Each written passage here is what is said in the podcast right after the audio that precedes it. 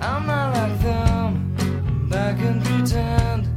I think I'm dumb. Maybe just happy. I think I'm dumb. Okay. Hi, everyone. Hi. Yo. Hello. Hey, A. Hey, Poolhouse. How's it going? Good. Welcome back. It's really good to be here. You've gone from our our first ever first and only repeat guest to our first and only three-peat guest. So. I'm like super excited. I feel like I'm um, John Doe number three. That's uh, what I'm bringing tonight. And since we last talked, um, you've started a podcast as well. Do you want to yeah, the name is, not that's really. probably- I mean, it's so like it's so rude of me to like just come on your podcast and then just go and start one. Like, No. Uh, yes. I mean, you've got two fans uh, in us, so yeah. When there's, I, I fully support it.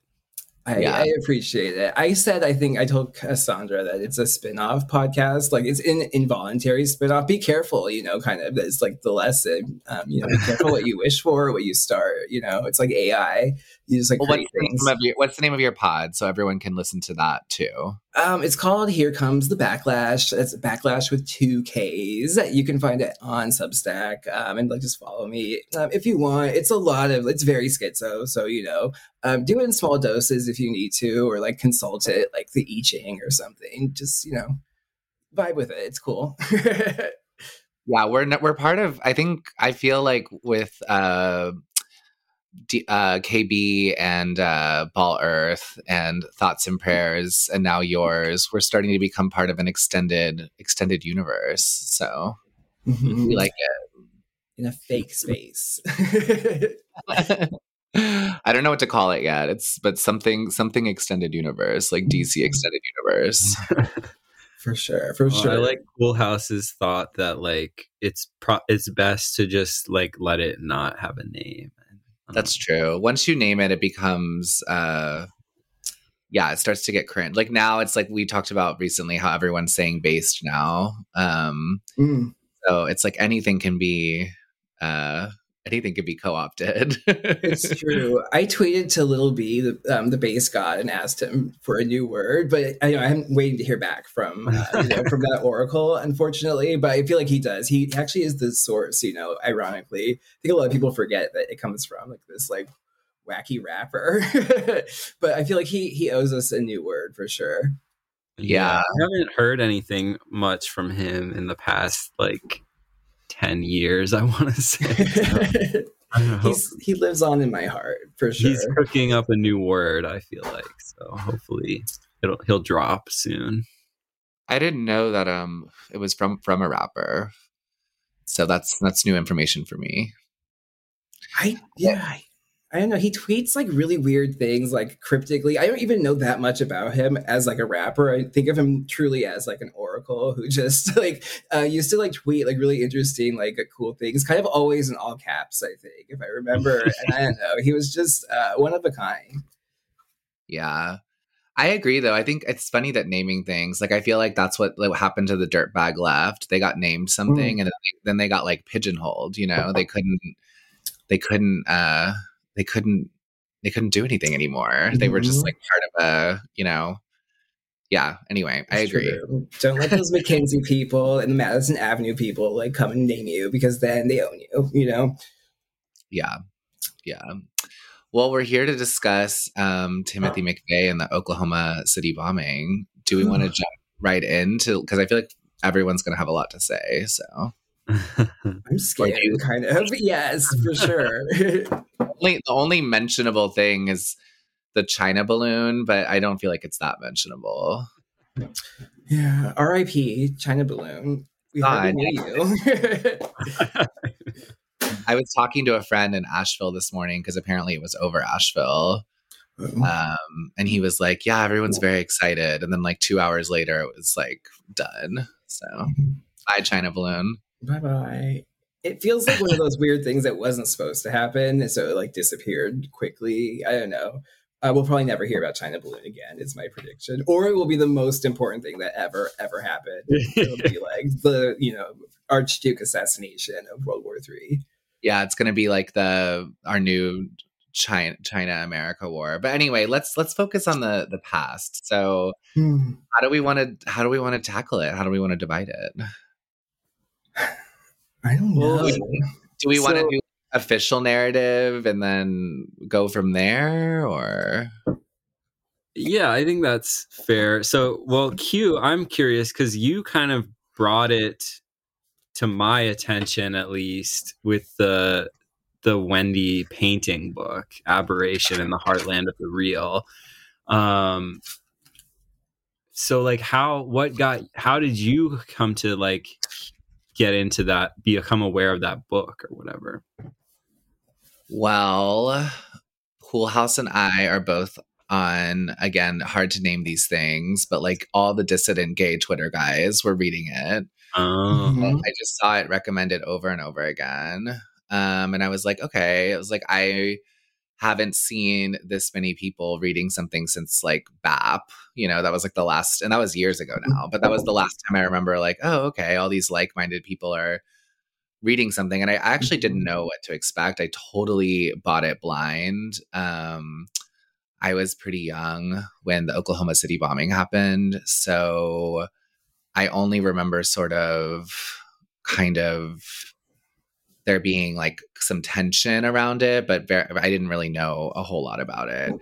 Um, and then I have in recent years learned a lot about both Ruby Ridge and the Branch Davidians um, before reading this Mm. book. And I had never, ever, ever known that um, Timothy McVeigh like had cited those things or was interested in those things. But I had I had long been like, this is crazy that people don't talk about this more. You know, I feel the Mhm. same way about the MOVE bombings in Philadelphia. Um, so it's like to be fair, I like I feel the same way about even when like leftist organizations have been attacked that way. So I was just, I, you know, all- those I would say the MOVE bombings, Ruby Ridge, and the Branch Davidians are all three things that were part of my like government red pill. Like, wow, our government's really bad. Like they will kill children. They will murder children. Like, and they will do it. And that that is those are that, that's the truth. So I guess that's kind of how I approach this book. That's how I got to it. Yeah, it's an interesting topic because I think Poolhouse mentioned this sort of is like it weirdly kind of touches on like all these different kind of themes of Mhm. like in particular of the 90s, but even just of I, I don't know, like like the Persian Gulf War gets also mixed up in there too. And like there's stuff with that, like with vaccines and anthrax, and you know, it's just like everything kind of like thrown together. It's like scary, actually. I don't know. I was making a list of like a timeline, I guess, and I was trying to figure out like where to start it. And like it became kind of like a timeline of the 90s, but then also like went back to 1776. I don't know. It just kind of like everything though is kind of this like uh I don't know, this kind of struggle between like tyranny and uh like the freedom seeking spirit, I guess, of Americans that like kind of started the country and it's kind of like uh, I know this like cycle that is repeating in uh, that we see kind of repeating in the 90s in a weird way. I don't know.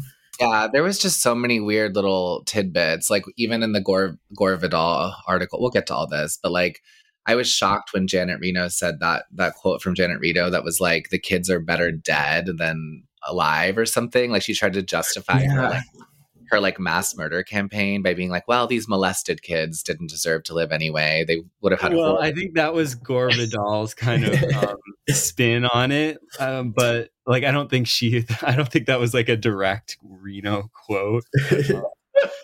um, but yeah, like the it, it- she uh, like basically yeah, they're like, well, they all deserve to die because they were like molesting the kids, but then like they killed the kids too, so it didn't really like they sense. didn't firebomb any churches, you know, any Yeah. like Catholic churches, you know, Right. and I don't know, like Janet Reno's such an like unhinged tranny, honestly, that I feel like she like could have said that. To be honest, you ask me, like that quote felt like it hit, like, it hit hard because uh, I don't know, Gore Vidal had his like finger on the pulse. That whole piece was like, Oh, true. don't know. No, I, I feel like his his article is amazing, and his characterization of like the thought process behind it was accurate. But yeah, All right, we have to we have to slow down because I think I think we have to do we assume that everyone's coming at it from to be like to be fair Mhm. uh, storytellers. We have to assume that people are coming at it. So should we how how should we do official narrative or should I should I just give the official narrative as I Yeah. understand?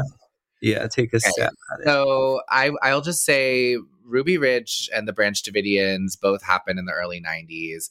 And Ruby Ridge was justified. So Ruby Ridge is where they I think it was the ATF and the FBI surrounded this incredibly small, they kept calling it a compound, but it wasn't. It was like some Mhm. dude's like personal private house.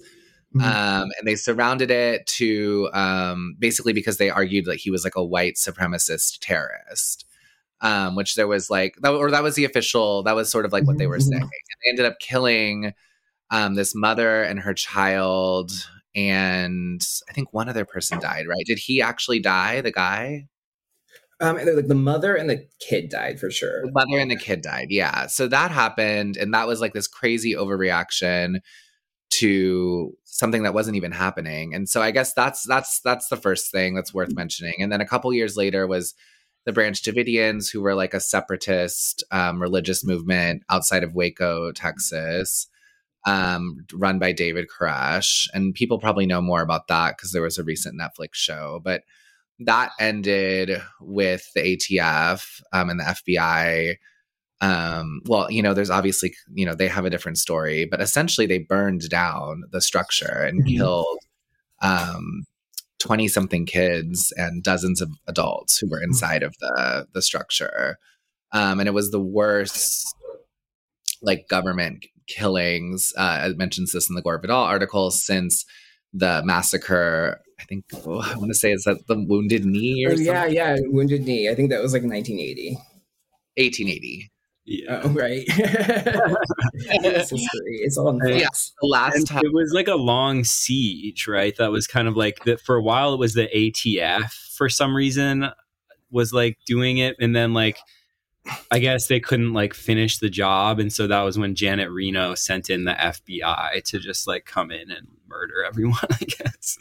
yeah, Yeah. So that happened, and then I guess Timothy McVeigh. I'll just give the really short recap of the official narrative because I'm sure you guys will go like we'll all go way in depth. But basically, the Oklahoma City bombing happens. It was on April 19th, 1994. I, I got to get this stuff right. Sorry, I got to pull it up. again. 95. 95. Okay. Um, and the official narrative is that Timothy McVeigh and this man named Terry Nichols essentially lone wolf planned this um, bombing of the Oklahoma City uh, Alfred P. Murrah Federal Building. And they detonated a car bomb that ended up killing um, 168 people, including 19 children who were at a, a daycare. Um, and Terry Nichols was convicted of like helping plan it, and I think he did 12 years in prison and then enter witness protection. And then Timothy McVeigh was convicted of like being the you know the person who actually did the bombing, and he was executed. Um, Allegedly. Yeah, but he was executed at the age of 33 in 2001, mm-hmm. a very fast tracked execution. and mm-hmm. that's and that's where the I mean, I think the official, I guess, like what the government says happened. That's where it ends, right? Yeah. Yeah, and he's he supposedly did it as he was like aligned with the yeah kind of militia movement or whatever, and did it in, as retribution for Ruby Ridge and Waco. Right. And they like kind of like threw in some other names of um you know, he was involved in a white separatist community in Elohim City and stuff. They basically tarred they tarred the guy and you know, like obviously made him out to be this like you know, incredible psychopath. Um and he was convicted and killed. And that was that's the official narrative. So, we're not going to we're going to talk about it some different narratives, but that's that's what the government says happened. Yeah. And when you said like that's it, it really was like they stopped talking about it and it went away. Like people don't talk about Oklahoma City until really I feel like this kind of resurgence recently. Uh, but like at the time, it was the biggest thing that happened. Like that was huge. Like I was like I, was in eighth grade when that happened. It was during spring break, I remember, and it was just like that. it resonated throughout the rest of that decade, um, more than even like the World Trade Center did in, in 1993 and it was just it aligned with this narrative that was already building at the time that was like there's these people and they're militiamen and they're, they're patriots. And it was kind of this like demonization of um, a really specific group of people. And we were supposed to think they were like really really bad uh, like really bad like white supremacists right? And um, it just perfectly fit in with that narrative and it just uh, was used for that purpose and then kind of discarded at a certain point but it was um, i don't know. I see a lot of parallels with like january 6th so it's kind of interesting that it comes up now because uh, you see a lot of the same kind of notions of like infiltrating uh, like s- separatist movements i guess. I don't know what to even call them because i think they're being mischaracterized. I've gone full militia pilled by the way so watch out Well, that's I guess where we can we- where we can start because you know, uh, Elohim City and these other militia movements are heavily populated with with feds. That's just like a fact, right? So Carol Howe. Like there's like this girl. Like, I don't know. She's like I I, haven't couldn't even. believe- I could not believe her swastika tattoo. I was like, people bought that. I mean, damn.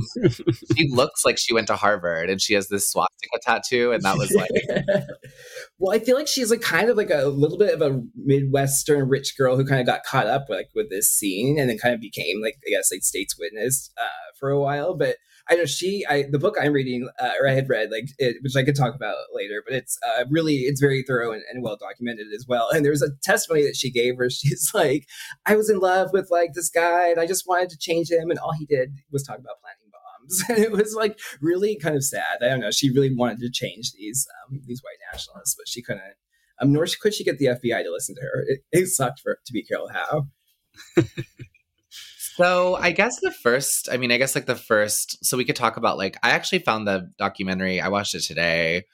Um, I was actually almost crying at parts of it because it was really sad to see these uh, victims' families who wanted like real answers about what happened. Um, being like kind of totally ridiculed and like just humiliated um and like i felt really really bad especially for that like clearly like working class grandma who had like her, her two grandsons killed in the building um Mhm. so that was like very moving and I, you know there's a lot of fury because there's all this weird i guess this is what the book touches on too there's all this weird evidence that um the the bombing was planned ahead of time and there was there was ev- there was a lot of evidence that pretty significant evidence that people knew primarily the fact that um, the ATF did not go into work that day,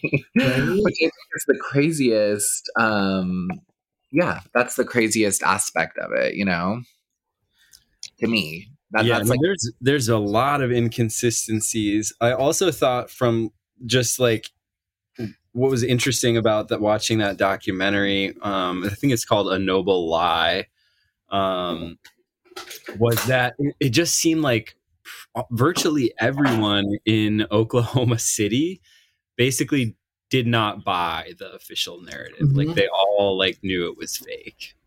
Yeah, KFOR, like this local station, did a lot of like this uh, really awesome reporting that I don't know. I don't know where you would see that nowadays. Um, and another guy, JD Cash, is like a reporter that was there uh, who really questioned it, and it seemed very widespread um, and so so tragic. There's the Sergeant um, Yeakey, I guess his name is, I think uh, Terry Yeakey, and he's like a witness to I'm not even exactly sure what, but they basically he essentially had saw inconsistency was and was not um, happy with what he saw was going on and filed this report. I think several pages are missing from that report still are redacted. But he turned up um, dead, allegedly of a suicide, but it was really um, really sketchy circumstances. It was really uh, gruesome. And his uh, widow gave like this incredible interview that's like an hour long. That, um, I can I can link to for for the audience if you're interested. It is really hard to listen to, but it's very thorough and it's very interesting. Um, and it's clear to me that like yeah, the local population didn't buy this narrative, and I don't know like what happened. You know, like 9/11 happened, kind of. You know, and it kind of eclipsed all of this speculation in a lot of ways. It, it became not okay.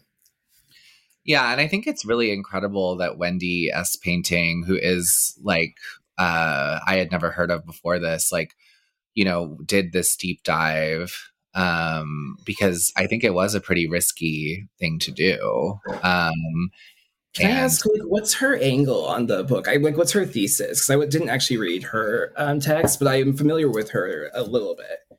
She wrote the Oh, documentary, I guess.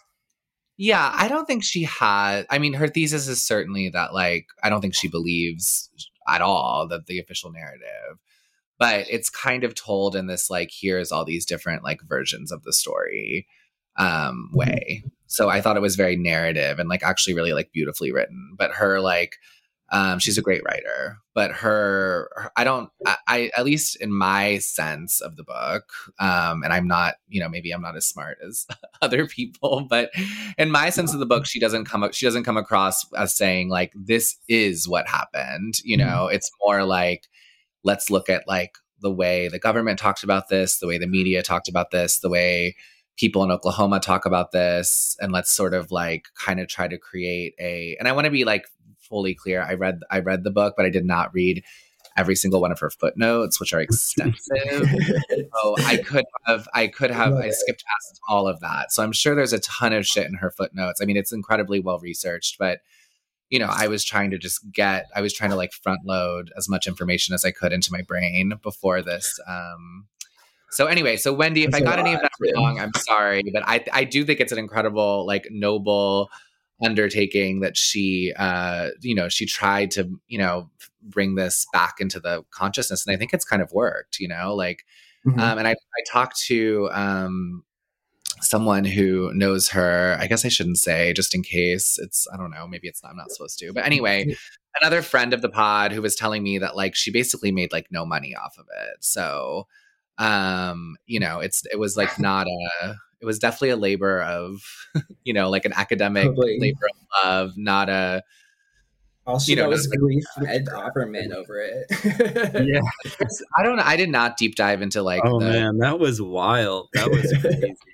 I kind of yeah, want to talk about that a little bit, just because it was a weird coincidence for me. Because like I had only heard of Ed Opperman from because okay, so I bought the book, but I haven't read it because as soon as I got it, my wife started to read it, and then I didn't want to like discourage her from reading it.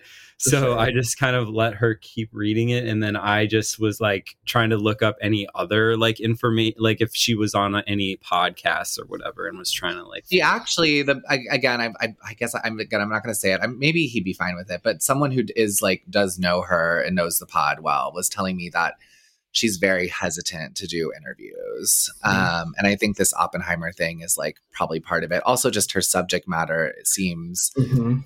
Um, I would be scared to do interviews Sure. too. Mhm. Honestly, like reading this was scary um to me it, it freaked me out um Witness so intimidation. Like it's very consistent. Things that you see with like JFK and like 9-11, it happens here too, definitely. Um, intimidating. Well, and it's amazing how often like pe- vocal skeptics of government narratives commit suicide. Mm. Mhm. well it, it helps their whole it helps their whole thing of trying to make everyone who doesn't believe official narratives out to be crazy and it, it works you know like i've i've um told more and more irl friends just like private like, you know like my i have a small group of friends so it's not a lot of people but i've, I've let them listen to the pod and it's so interesting because like some of them will like talk to me about how uh stuff we talked about made them think about things differently like you know they think about the moon landing differently now. But at the end of the day they're like but that's crazy. You know what i mean? Like and so i like all these all these suicides and stuff are just more evidence that like anyone who believes this is crazy you Well, know you made me think about Lizzo very differently, and I don't think it's crazy. You you totally Lizzo pilled me, so it's you're getting through. I promise. Um, so I guess just to go, you took a ton of notes, Poolhouse. So do you want to take us through some of like the early like inconsistencies like in that first day? Is that a good yeah. place? Sure. I mean, I don't know. Yeah, there's, yeah. I guess like one, yeah. Okay. So there's missing. There's all these classic and like elements. I would say. I guess the first one. I guess I would say, and I'm not good at forensics, but I just like have a bullet point, which is like forensics are fucked, which is just like a category which captures like a bunch of like bomb stuff. Like I'm not like again forensics person, and it's interesting because I like won't probably mention JFK too much, but that's like a common thing with like the JFK conspiracies. Is there's a whole um, school of thought around just like the forensics of like the bullet or whatever, and the same here. There's and, and 9/11 too with the forensics of the buildings collapsing. Um, you see that here, and essentially the conclusion though is like this could not have happened with the bomb that they said that Timothy McVeigh and Harry Nichols built, which they may or may not have even built themselves. It's really, really unclear. Um, but the footprint like of the explosion is crazy huge. And in classic fashion, you know, the building just gets um, swept away like really, really fast. Um, it's wild, in fact, that they just demolished the building and, like, again, a crime scene. You know, It's one of those things where just, just just to point it out, they just did this again in Uvalde. Like I have a friend who's doing all this reporting in Uvalde, and like they just did that again. They tore down the building. they, Like, they, they demolished the whole school. Yeah. wow. so Sandy this, this happens all the time. They just tear anyway. Whatever. Sorry, I just want to point that out that Mhm. this literally just happened again. Like a weird, like we're just we're done. You know.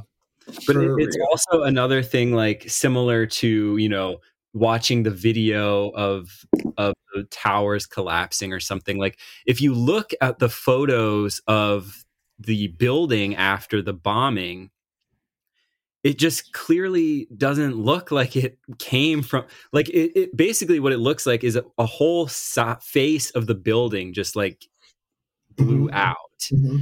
but there if the truck was like on the ground you th- there would have been force like downward as well right that would have like exploded like a giant crater in the ground or something there was nothing like that it, not officially. It was supposedly this little Ryder truck, or not little, I guess, but I don't know. Ryder trucks are time dime a dozen. It seems there was multiple Ryder trucks based off of just like kind of eyewitness accounts. Uh, but yeah, I think you're right. And there's reports of multiple explosions and multiple devices on TV. Like you can watch the original like freaking like reporting, which is hard to find. You have to go to horrible like scary websites like like BitChute or whatever, or like this weird Russian like um, Google that I'm using. I don't know what exactly it is, but like um, it was really useful and resourceful, and it got me into touch with like the actual footage, and it really is wild to see them say all these things live on TV and talk about heroes going in and like taking these like devices out after the explosion, and then like Connie Chung like shows up like.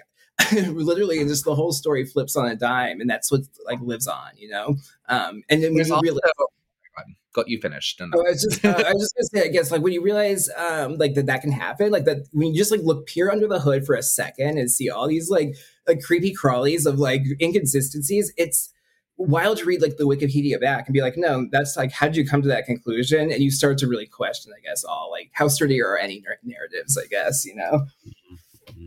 Yes, and I mean, also another weird thing about the just like the early kind of narrative that emerged right is like for the first like 24 hours or maybe 48 hours or something the media was saying that it was muslim terrorists right? And then all of a sudden that went away. Mhm. Uh, I mean, that's I guess that's another huge inconsistency we should just like point out is that all of the eyewitnesses, pretty much every single one, said there were multiple people they saw in and around the the Ryder truck. So that's another like just like so we have the forensic inconsistencies. Literally, the building looks like what they say happened did not happen. Just Mhm. looking at the pictures. Then we have the multiple eyewitness accounts that there were more than one person with Timothy McVeigh, you know, all of that. So the, Mhm. just to kind of like point out for listeners, these are like some of the major early inconsistencies. And I would add the one other thing the documentary brought up as far as forensics goes is they actually literally have a rogue leg um which they could never identify so like that was another weird like there's was more people there than you know what i mean like yeah, they were- how do we have this like extra leg? It's a very morbid detail, but it's true. It's like who the fuck is whose whose leg is this? Even So- the Wikipedia, it, the, I think it says officially like a, a, at least 168 people died. It says something like very like vague. It's not a firm number. It's really wild because it's it is true. It's like that's almost an inconsistency in itself. How do you not have a firm accounting of like every victim in this building? When you, I mean, I don't know. It's it's pretty wild, but it's it's um yeah, it's a federal building. You surely there's some sort of sign-in procedure to even enter the building. So who was in the building? Shouldn't even people. There's people in ATF jackets. This woman, um, I think it was in that documentary or maybe another one where she's like a personnel, like she worked with the union or something. She knows people in the building and she sees like ATF people and they're in jackets and she's like, ATF people don't wear jackets that say ATF here, you know? Um, and there's a similar eyewitness account with FBI people being like on the scene within five minutes, even though the FBI office was like a half hour away or something and you know who are who are these people uh, posing uh, you know as uh, first responders in the chaos Well, that's going to be as as my like organized brain. That's going to be the third inconsistency. Is a lot of evidence of prior knowledge. oh hmm So we'll we'll throw that in. There was weird stuff happening around the building before the explosion that led people who worked in the building or were in and around the building at the time to be like, "What is going on?" And Mhm. I think too, at first they were also just trying to pin it on Timothy McVeigh as the lone wolf, right? And then basically there were just too many witnesses that were like, no, there was definitely like at least one other person. And then, you know, whatever, like the fake manhunt for J- John Doe number two or whatever. which is like weird because he goes away and that was a real th- i mean that was a thing that happened. Like there was a man that was like in like responsible for a bombing that we were supposed to look for and they walked it back. And that was i mean looking back now i'm like wow they that was like a real big undo button that they just pulled there. Like they do that all the time now but like at the time that was kind of unheard of for like janet reno to go from like we'll leave no stone unturned to like john doe who? Like no it's okay you know? Wild. And the fact that like the ATF offices are in this building and not a single ATF agent died. And then there was um and then there was you know this claim that two agents had been these like heroes in the building but their stories are impossible because one of them claimed that they were in an elevator when the bomb happened but uh, again friends the elevators were um were shut. I mean, you couldn't no no human could have um gotten out of those elevators. So it's like all these so that's another big thing. So it's like why the why, how could it be possible that all of the um ATF agents didn't go to fucking work that day? I mean, that's doesn't make any sense, you know. So there's there's this rumor of a page that went out telling them not to come into work. And you Um, see that with like 9-11 too, you know, like a lot of peop important people just happen to not be there that day. stuff. Well, 9/11 is also, I mean, I guess another example of where like when I looked at like the building in Oklahoma City, at least the footage that's available to it, it does seem like more people should have died and like I remember feeling that way even as a kid after 9/11. I was like it seems like more people should have died. I mean, that was crazy to look at. You know what I mean? Like Mhm, Lower mhm, Manhattan. mhm. and so so there's also these weird like it's just like things that don't make sense with like the official death count and all of that so Mm. um you know the thing that i so that's that's that's all of this i mean I, that's some of the major inconsistencies and they are major. I just think that what i couldn't come to and maybe we'll just get there at some point in this conversation is i couldn't figure out a why. Like you know what i mean? Which is Mhm. frustrating for me because it's like i there's a lot of evidence of a cover up of some kind but it's like why that's what was hard for me to kind of pin down like what yeah so that was that's Yeah. difficult difficult Well, I, question think, I, I think there are there are, in my opinion, answers to that question, and multiple answers really. So I think we could talk about that. I- I feel like Poolhouse, you probably have some. No, actually, I go, I go for it. I'm really actually curious about uh, yours because mine have changed a little bit since reading actually even Gore Vidal's piece. But um, Oh, yeah. I, I'm curious. Go, go for it. Well, um, I mean, I would say the first thing that comes to mind is just sort of a general like continuation or escalation of like the this whole strategy of tension idea.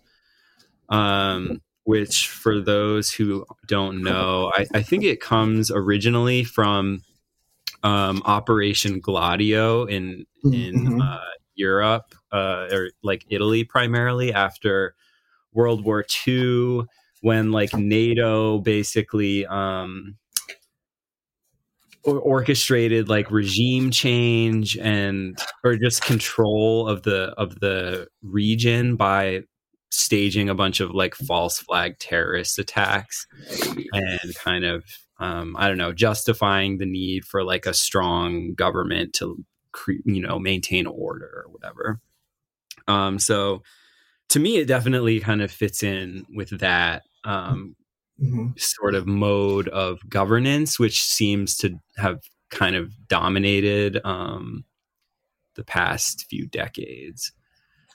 Um, but then there's also other things like I think Poolhouse mentioned this, like, I, and I, I don't even know about this, so maybe you can elaborate. But like that, there was some, uh, a cer- at least some people claiming that like there were um, whitewater um, documents at the Murrah Mhm. building. Oh yeah. Stuff like okay. that. So, Uh, yeah. yeah, let's talk about. I, so I don't know how verified the Murrah building documents are, but it is a federal courthouse, so you can assume there's at least some good shit inside this building, right? Um, so the connections. Allegedly, I've heard it's the Clintons did this. I mean. I, first of all, I don't think anyone bombed a building just to get rid of documents. Like, I'll make that clear. But if it did like happen, you know, that's like a nice uh, side benefit to some. Well, and again, that was like a 9 11 thing too, right? Like in Building 7, there were a Mhm. bunch of CIA and FBI um, offices that had documents there. And yeah. Totally. Absolutely. Yeah. So there's, I guess, um, so Mena, Arkansas is like a place near, I guess, Oklahoma City. I guess it would fall in that jurisdiction.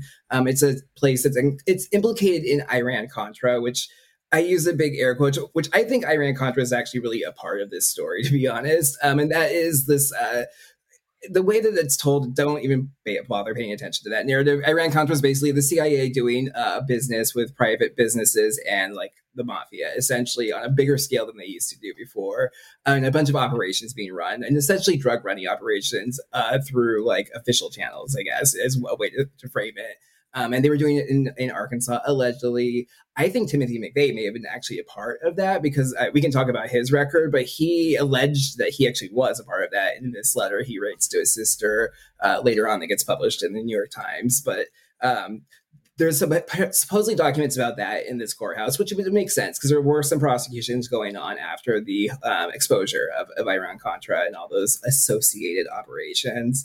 Um, and there's also, I think, yeah, something about Gulf War syndrome. Uh, Len Horowitz, he's like this really interesting doctor who's involved in like AIDS uh, kind of truth research going way back. In a video completely unrelated to this, I'm watching. All of a sudden, he starts talking about Oklahoma City, like which was wild, uh, weird synchronicity uh, recently. And he said that there was uh, things related to Gulf War syndrome. I heard another kind of sketchy radio interview from the 90s where someone said the same thing, who's claimed to be like a former like CIA or something, but essentially was that the Gulf War syndrome, you know, was like a bioweapon used against like the troops, and there was all this evidence of it. Someone was uh, pursuing a case, and the whole uh, you know case went away, I guess, because it was you know detonated in the explosion. I would, I'd say take it for a grain of salt. I think to a degree, but it is interesting that there's these um, intersections. Well, I think even sort of like the official narrative on Gulf War syndrome kind of acknowledges that it was probably related to this anthrax vaccine or whatever. right. it's which actually like you can start to connect to um, COVID stuff and COVID research if you really want to go down that rabbit hole. But that's not that's not necessarily do that now. Isn't there also the? I mean, I guess just just to throw out a, maybe a more mundane reason, which I like to do sometimes. Like, isn't there also a possibility that you know the pe- these people who were with McVeigh, or these people that he was associating with, um, many of them or some of them were feds, and this is a really this is giving them a lot of benefit of the doubt, but their plan was to halt something like this from happening and they Mhm. just failed and they just failed to do so and so you know making timothy mcveigh a lone wolf person is uh, a way to like not show this like massive fuck up because i mean i Mhm. guess the the and i'm just giving yeah again a is smiling because he's like that's a very generous a very generous reading but i I'm mean about to a- jump all over this one, but I mean, like a lot of like, um, you know, a lot of my understanding, like post January sixth, and like, you know, is that the feds are and like the Gretchen Whitmer Mhm. whatever assassination plot is that like. whatever that was that like a lot of these um, a lot of these organizations that we think of as like militia people or white supremacist people are just co- completely um, you know filthy with feds and they are inside of their you know ostensibly to um, report back or whatever like the goings on of these but they actually are stoking things too. Um, so that's I don't know. You could jump all over it, a, but I just wanted to offer that as like a more mundane uh, possibility. yeah, like kind of the it's not like it, it's not malice on the government's part. It's just incompetence. That kind of argument. Yeah, yeah. They were like they were just they they did know Timothy McVeigh was associating with these people, and he wanted to do something like this. And the plan was to quote unquote stop it, but they didn't manage to do that. And then when all these people died, they had to come up with you know a way to yeah I mean, I get for like to me, there's just kind of two angles to like push back on that. One being that like basically that whole like narrative about trying to stop infiltrate organizations to stop terrorism or whatever has just never really worked in a real way and has always just been an excuse like you can look at the the war on terror same thing. They basically just find these like sort of loners like unhinged vaguely types and uh and then get them involved in you know c- basically create these like fake plots to uh then like bust them which was exactly what happened with the Gretchen Whitmer thing um also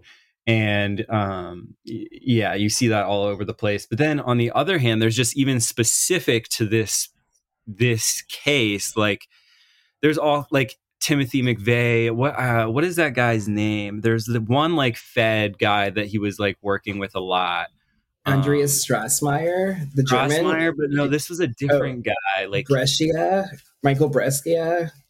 Maybe I don't know I feel like his name was like Terry or something no that's Terry Nichols um I There's don't a lot of feds in the story. But yeah, the, the guy who like they basically like gave them a bunch of weapons and was like, "Oh, you guys should like come and like pretend to rob me or whatever." um and they and like steal their weapons but like basically he just like left the trunk of his car open with a bunch of like assault rifles in there or something Well, I feel like there's a lot of these networks. I don't know. They exist. They're like these militia networks, I guess, you know, and I feel like they're kind of extensions of this same network that's doing like the drug running, that's doing this like illegal kind of rogue intelligence operations. To me, it, it seems like there there's this idea that they're infiltrating these networks. I think they're kind of like kind of creating them, and like they're also functioning as sort of like honey honey traps, sort of for people who might get caught up in these um, with the like extra benefit of subverting like real militias, which it turns out um, is in the Constitution, at least in the Bill of Rights. Uh, you're supposed to have like a well regulated one, but we have this idea that it's like a bad thing. And I started to think about like where did that like idea come from? That militia is a bad word, you know? And it really starts a lot of in a lot of it for me, I guess, with like Oklahoma City. Um, and like, what is that? You know, it, to me, I think there's this movement yes, there are racist people in it probably. So I think they tend to overemphasize those kinds of things where they're actually demonizing kind of the flip side or the horseshoe of the hippie movement, which are people like living on the land, um, knowing their rights, exercising their rights. I think actually preserving maybe some secret knowledge about how the country actually works. I guess I'll say like that kind of sovereign, quote unquote, sovereign citizen movement. Uh, it, it's kind of phony, but there's some things that are I think true to it, and I think there's a lot of uh, uh, operation to kind of really uh, demonize quote unquote patriots because they're a threat to this uh, movement that really wants to take over the country. Yeah, I thought the guy in the documentary that was most fun to listen to for me that actually made me laugh a lot was the guy who was like um the he was in the grand jury and he like walked he like walked he like walked in with the he walked in with the rule book Yes, to exactly. Jury so he knew what his like rights were as a grand jury member um, and you know he he was demanding all this stuff and of course they got him off the Right. grand jury really fast but that was cracking me up because i was like this guy is like walks in like really knowing his shit and he uh you know yeah, he fucked up things for them because Harvey Heidelberg knew his rights, and that's exactly the shit they were trying to think ultimately demonize is this uh, impulse or this kind of like spirit of like American quote unquote, you know, uh, I don't know, kind of like the people of the land, manufacturers versus, you know, kind of the more elite cartels of like, you know, finance or whatever. You know, there's this kind of dichotomy in the American know, tradition or culture. And I think it plays out in an interesting way here because it, I don't know. It, that's one possibility anyway, I guess. Um, I don't know. I think also if it was just the way it played out, it's still quite interesting Gore Vidal made a really persuasive argument for the fact that, like, I don't know, what do you do if you are in a position of a state that murders children, like, with with reckless abandon on TV for everyone to watch on the fucking evening news? Like, if you really are so bothered by that, what is the recourse? And I don't advocate blowing up a building for it, but the idea that there is some kind of um, I don't know, almost like fundamental reaction or response that a person would have on a philosophical level. I know he's, he used the word justice, like the idea that Timothy McVeigh was seeking justice. The fact that we can't even entertain that, that that's considered completely off the table. It's like, no, no, he's this bad guy. Well, why can't we talk about the fact that the government killed children, like literally, like before everybody's eyes on TV? You know, that there was never any reckoning for that. So I don't know, like even the official narrative to me, it ties to a conspiracy, quote unquote, in a way, because it just highlights this violence by the state. Yeah, and has done it a lot. I mean, like that's the thing that I think is like mm. frustrating to me. It's like, you know, the government I mean, like you, you, you. If you even want to go from like leftist standpoint, I mean, I, I bring up the MOVE bombings again. They killed mm-hmm. children all throughout that. Um, there was the Kent State shootings where they killed college students, young radicals. You know what I mean? So it's like, yeah. So even if you're a left, even if you're like, oh, like I, the Ruby Ridge people and the Branch Davidians, like we're bad people, and maybe the government should kill bad people. I mean, even you know, and the kids, the kids were just collateral. I'm like, the government will kill people who maybe the left would think of as good too. you know what I mm-hmm. mean? And there's, oh, and there's a lot of examples, and there's a lot of examples of them doing that. So it's like if you think that there it's anything about ideology, it's not. They'll they'll kill anyone who um who is it, they see as a threat to them. Um, I also think one, one thing to um, bring up about the word militia, which I think is interesting, and friend of the pod fitness feelings has uh, posted about this before like um, the second amendment is like couldn't be clearer mm-hmm. um, and it and, and it has a um, it has the word militia in it which i think is interesting and it's so it's like this word that has been mm-hmm. so demonized is actually in our constitution the idea that mm-hmm. people have a right to have guns and they have a right to form militias. And actually, I've, I've been seeing more and more talk, which I find interesting because I'm wondering if where this is going to go too, but of like, you know, uh, transgender ideology people like are like now all on Twitter being like, you should buy guns. And there's that weird trans uh, ranch that's like the, the unicorn ranch where they're mm-hmm. like walking around with like AR 15s and stuff. So it's like, um, I don't know what what I, I'm not gonna like have any theories about that. But my point is is that like technically I, I was I, I found that admirable of kind of like the gender ideology movement in the sense that like if that's a real organic thing they're doing i'm like you do have a right to do that like you do have a right to yes. harm yourself and uh and and live on property that you own um that you have purchased and you are allowed to defend that property. That is in our constitution. And end of story. I mean, like, so it's it's interesting to demonize the, this word, these word, this word militia, and like make it sound like this horrible thing when actually, if you're going to pretend, and this this would have this also has you also have to pretend that like the founding fathers who wrote the Constitution had like, you know, the citizens' best interests at heart, which they didn't. They were like a, you know, landed aristocracy themselves trying to maintain their own power. But my point is, is like if you are going to laud them as these great thinkers, they put a function in this country that allows citizens to own and defend private property. And they mm-hmm. use the word militia uh, when they made that that very clear rule i would argue and, and, not only including it but specifically including it like as a check against tyrannical Mhm. government authority. Exactly. They're supposed to exist. They exist so that the government can't do things like firebomb a church or firebomb a community center or any of the other like horrific, uh, you know, incidents that are these like Gladio style operations that we see. These horrible, horrible events. That's why it's there. It's partly, you know, to prevent them from doing that or to give them a little bit of fear. Yeah, and I don't. I mean, listen, I don't like guns. I've never touched one. Many of my family members own guns, and it freaks me out. I don't like that they're like. I've I've been in houses my whole life where people have guns. Uh, my parents have guns. Like you know, I just I don't like it. But I'm like, it is their right. I mean, and I and I also don't want the government to be the only people who have guns. You know, Exactly. God. I don't know. There's, uh, I found documents. There was something called PatCon that was going on, I guess, at the time, which to me, it was an FBI operation um, that allegedly, I guess, like Waco may have been a part of. It, to me, it, it seemed like an Operation Chaos for like the Patriot or right wing movement, which is like a, Operation Chaos was like an infiltration of the hippie and, and the left wing movement of the 60s to kind of like detonate it from inside. And I think a lot of what we were seeing like in those uh, operations was like example making an example of people who you know do things like separate or have guns or or organize amongst themselves in the case of like Ruby Ridge and, and Waco um or you know just show like I don't know just it was it it seems like if Oklahoma City was not what it seems and it really was a government operation it would fit with the profile of something like this PatCon operation which was to you know discredit those those movements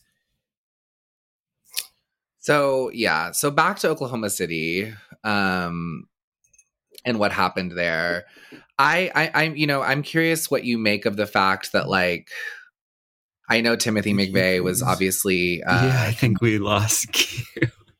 wait he's Who coming back lost. This is like a segment of the show, and now it's just like Q dropping out.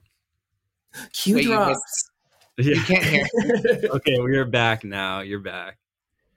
Oh, you couldn't hear me for a second. Yeah. It was just a second, but you should call it Oh. Q drops. I think you should make it a segment and just add like a little like segment from like the action, like the other Q, the, you know, the, um, the Q, the Q tard Q.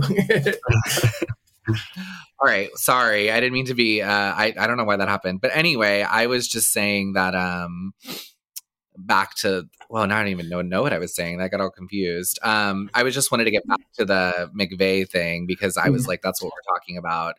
Um, I think it's interesting, like why, and this is like again my like skeptic's mind, like.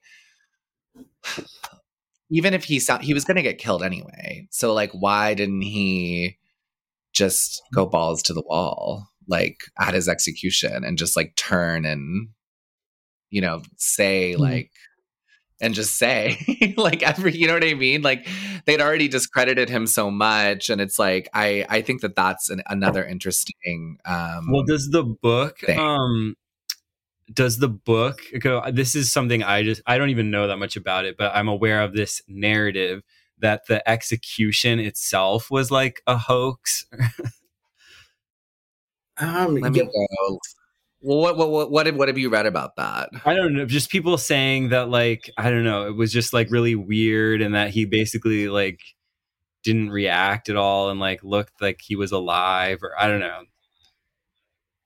uh, he I locked think it was eyes in with the the documentary. I don't know.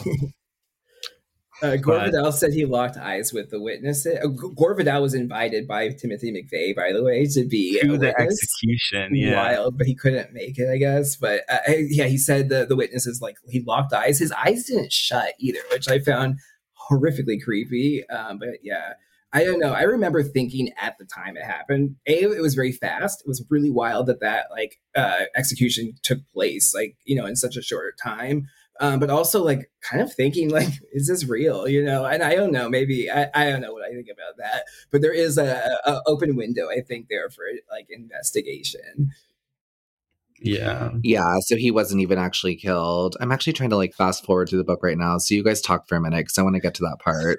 Wait, did I, I heard like Jolly West? Is this true that Jolly West, like this kind of famous like CIA doctor who turns up in like every conspiracy theory, um, like from like JFK to he, he interviewed like Sirhan Sirhan, he interviewed Jack Ruby, he interviewed like uh, or worked with you know Charles Oh, Manson. He's like a psychologist or something like a yeah, he's based from UCLA. I think he might have paperclip, uh, Project Paperclip ties. Uh, I don't know, he's um, MK Ultra ties for sure. Um, and I heard it was like on a sketchy '90s website kind of thing. So I don't know if it was true. Is the, but- for those who aren't aware is the one where like they just made a bunch of Nazis um, work for like Okay, I, found Ameri- I found it.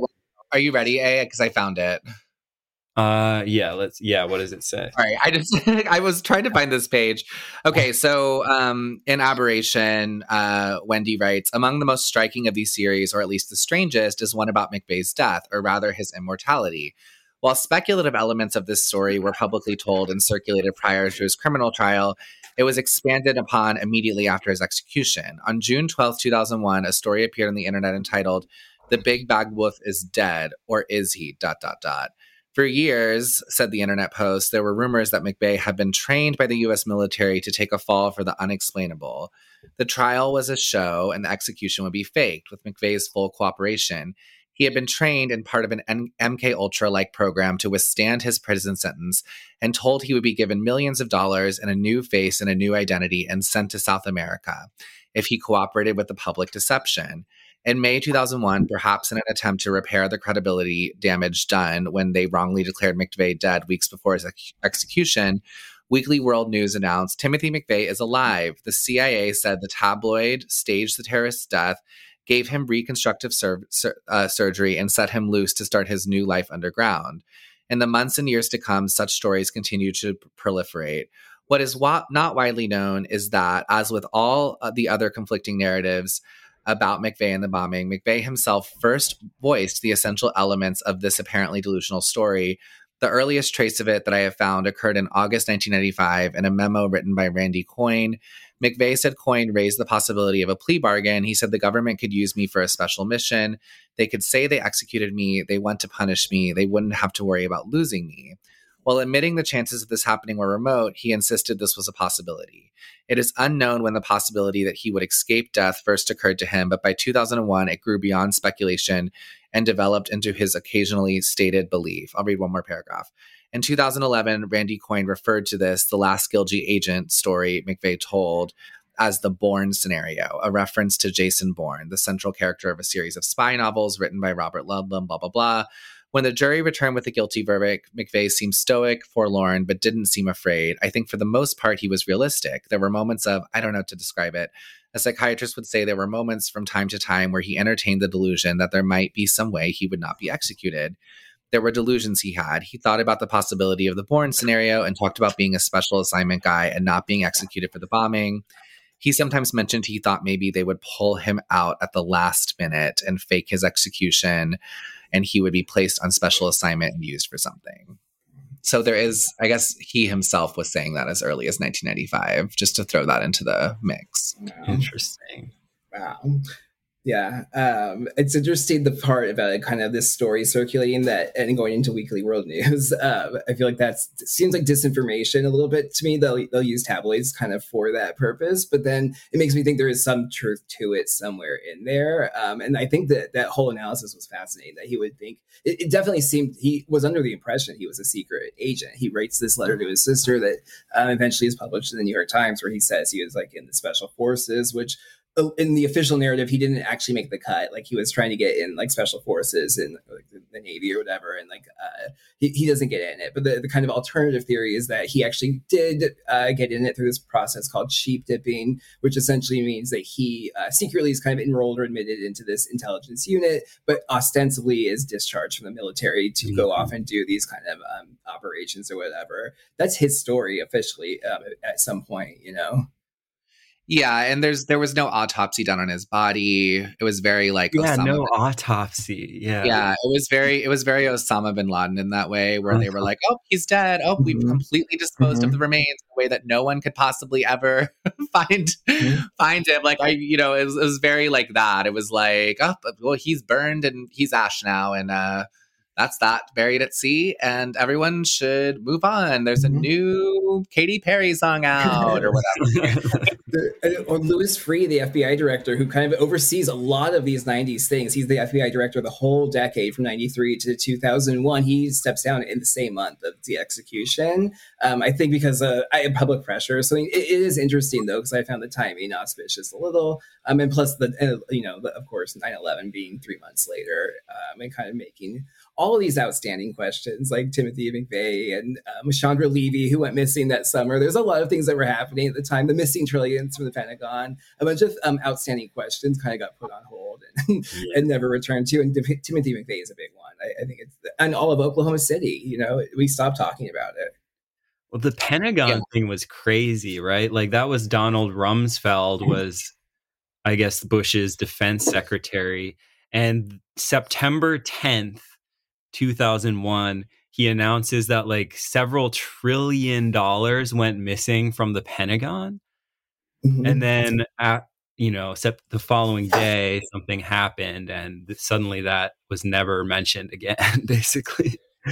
There's a really direct parallel there too, where uh, with 9/11, to me, with the 1996 uh, anti-terrorism bill, I think it's called. It's passed as a response to uh, Oklahoma City. It's exactly one year to the and one day. They do it on April 20th, uh, 420, Happy 420, 1996. Goodbye to your rights, and it's crazy. I, I, know, I was reading quotes uh, it, it from Bill Clinton. That's crazy how it was framed, basically. And there was a lot of the polling at the time that was like, would you be willing to you know give up your rights you know in exchange for you know protection against domestic terrorism? Which is a funny question to ask people just randomly but that's you know what they do. And people said yes you know and they were kind of putting that into the public's mind. They did take away a lot of rights. I think that's when no knock warrants kind of came into uh, legality um, it's it's it, it was a significant bill, and it was also basically the basis. Everything that didn't make it in that bill became part of the Patriot Act five years later, which um, Joe Biden, by the way, everyone should know, bragged about authoring both of these things like publicly many times uh, on camera. And I think the answer is like a clear for a lot of people. I mean, sadly, it's like a clear yes. Like I remember after September 11th, you know, like I was living in Texas and there was like every house had the American flag Mhm. um flying. Everyone was saying things like really insane things like um I remember that was when the whole like racial profiling thing was coming up and they were like, "Oh, Mhm. should we stop uh should we be stopping um Middle Eastern appearing people at um, airports and stuff like that. And Mhm. like, you know, the government was like, oh, no, no, no, we're not talking about that. And then like, I remember all these people being like, well, why not? Like, why wouldn't we talk about that? Like, isn't that, you know what I mean? Like, isn't it statistically more likely they would be terrorists according to everything that you've been telling us? And I don't know, it was just um, fascinating. I also wanted to add something weird in that I just found, uh, like that I was, um, cause I wondered what happened to Carol Howe um and apparently she's been underground for um like she changed her name and has been Mm. Totally off the radar but apparently columbia pictures is making a movie about her right now What? Who's playing her? Who should I don't play her? oh my gosh. I don't leanne moore That'd be awesome.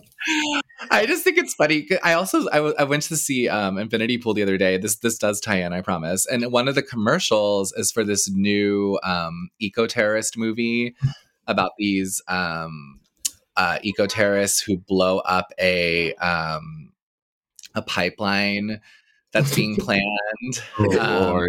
Sounds amazing. and I was like, and I was just, I just remember like while watching it, and I was, I turned to my friend who I was with, and I was like, God, they always fucking do this. Like they built the fucking pipeline, they did fuck up those Native American lands, and now they're gonna make a movie about like these like. Mhm. I guess like sort of like brave eco terror, like some sort of like alternate uh reality they're gonna put out of Mhm. you know what I mean? So I don't know. I just thought it was interesting that she's getting the Hollywood treatment, possibly even having sold her uh, you know, her life rights Wow. wherever she is. So that's weird too. But yeah, I guess the idea that like he's not even dead um, is one of the only explanations like I could come up with for um, the fact that he wouldn't just if, if everything he was saying was true and at the very last minute he realizes that he's going to um they are going to kill him you know like that's what he thinks is happening Mhm. um and gore vidal and all these reporters are staring at you about to die it's like that seems like that would be the moment if he knew he was going to die that he would just say something very revealing but he but he didn't. So i think that that's interesting. It's also interesting that terry nichols and his wife are in witness protection now um, and they did get completely new identities and stuff like that. So there's a lot of there's a lot of that going on. Uh, uh, also reading about carol howe having essentially disappeared um, sometime in the late 90s i just find there's a lot of people who are just kind of gone you know Hmm.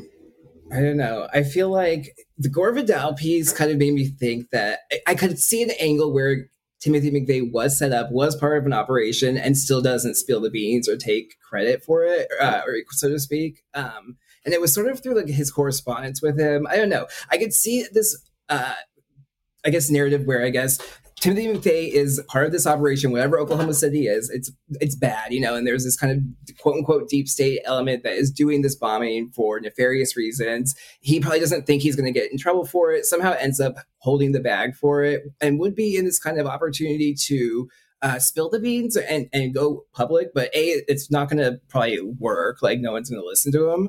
But he was he was selected for this work because of his like racist views. I think like that is uh, something I read in, in some of the profiling. It came up. He espoused that in the military, he was probably chosen to be a psycho killer because he was a psycho Nazi killer. Like right, they they liked him for that reason. He was brought into this, and maybe like in a sense, like he after seeing what they would do to him in the way that because I think also like whatever bomb he was working on is not the only explosion that happened there. It seems to me there was probably another team, um, and other explosives being done. He, I mean, this is one thing that came up in the book that he expressed shock that the Mhm, bomb that he built could possibly have created the damage that it did. So he was even like, when he was initially being interviewed, he's like, I had no idea it would take this fucking building down and like, you know what I mean? Mhm, Like, so, so that, that I thought was also very fascinating that like, he was involved in the making of the bomb obviously would have done some research about it and then was shocked at the amount of damage it could possibly i mean it looks like a fucking missile hit the building I've so it's like, like neutron bomb, like is what it's described as. You know,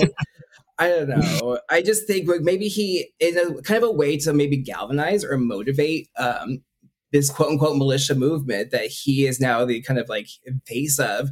Uh, not taking the credit is a sort of way of becoming like a martyr in a sense, and kind of I don't know going against this deep state that kind of used him and that he saw it as being just like a, a- another puppet of like they disposed of him. He's a patsy, you know, in this you know in this narrative. Um, and he sent a quote to Gore Vidal from H.L. Mencken that was, I think, I think it's a clue. I don't know, maybe he just said every. The the quote is every man, every man must be tempted at times to spit on his hands, hoist the black flag, and begin slitting throats.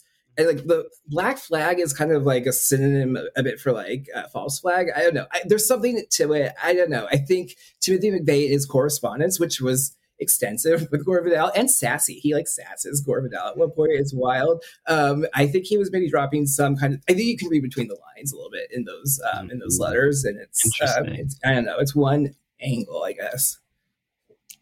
yeah and i do think like creating a domestic i mean i agree with you a that what you, what you were saying earlier mm-hmm. that like creating a domestic terrorist threat is useful for the government because it justifies all sorts of things you know and like they have to periodically remind us that like there is this domestic terrorist threat like most recently with like january 6th and as long as they're kind of like continually reminding people like well it's not just foreign um chinese air balloons you should be scared of Mhm. but it's your own neighbors it's your own uh people like that are kind of you know right next to you and like maybe even people you know and um More your neighbors, like not even the balloon. You should really fear your neighbors. Don't worry about that Chinese balloon over there. It's the people with the MAGA flag or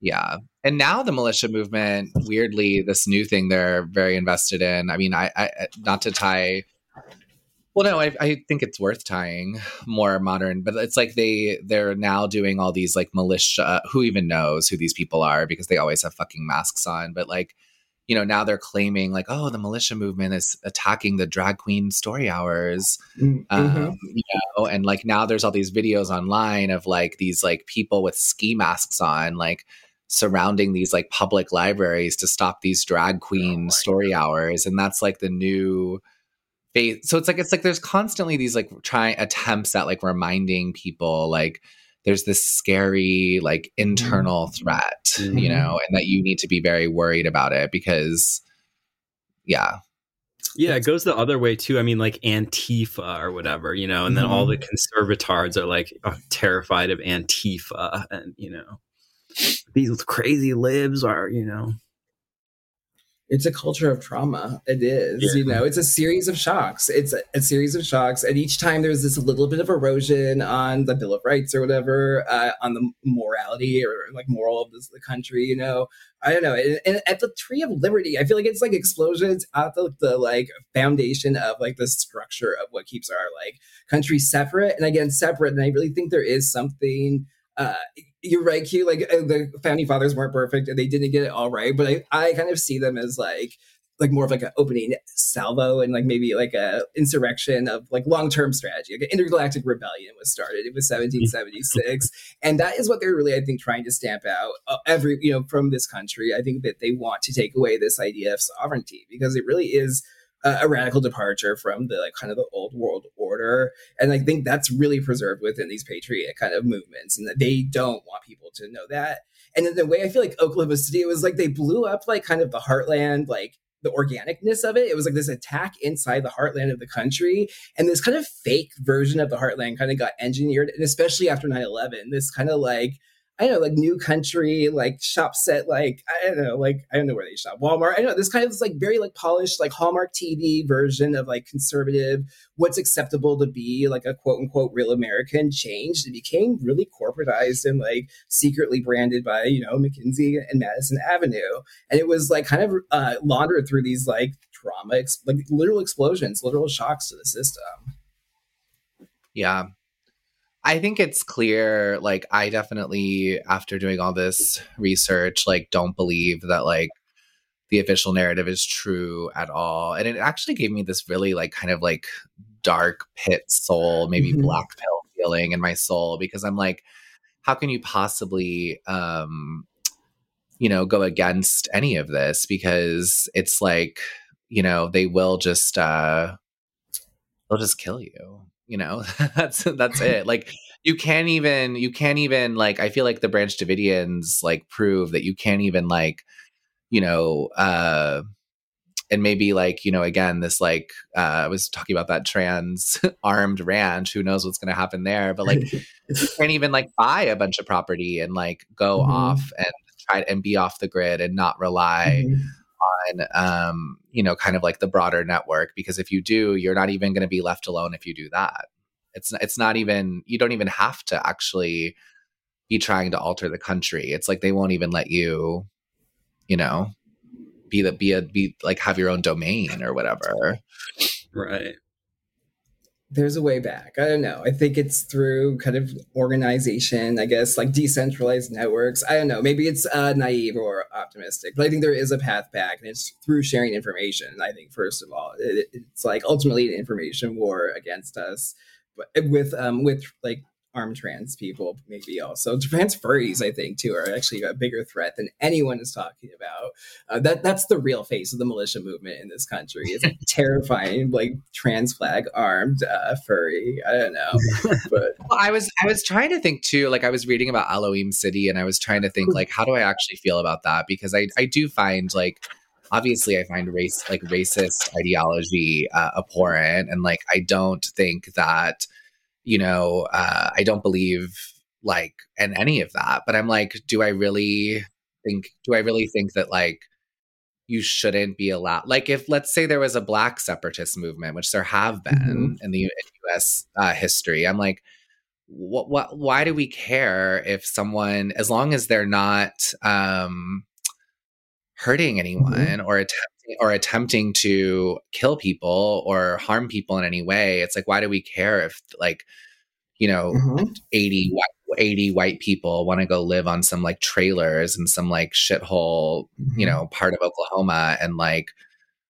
talk about being white like i mean Mhm. i it's a threat to the sovereignty because it'll be like if they just let it happen, right? Then like some other people be like, "Oh, that seems chill. Like, why don't Mhm. I try that?" Right? And then you know, it's like all of a sudden, like the government has no authority anywhere.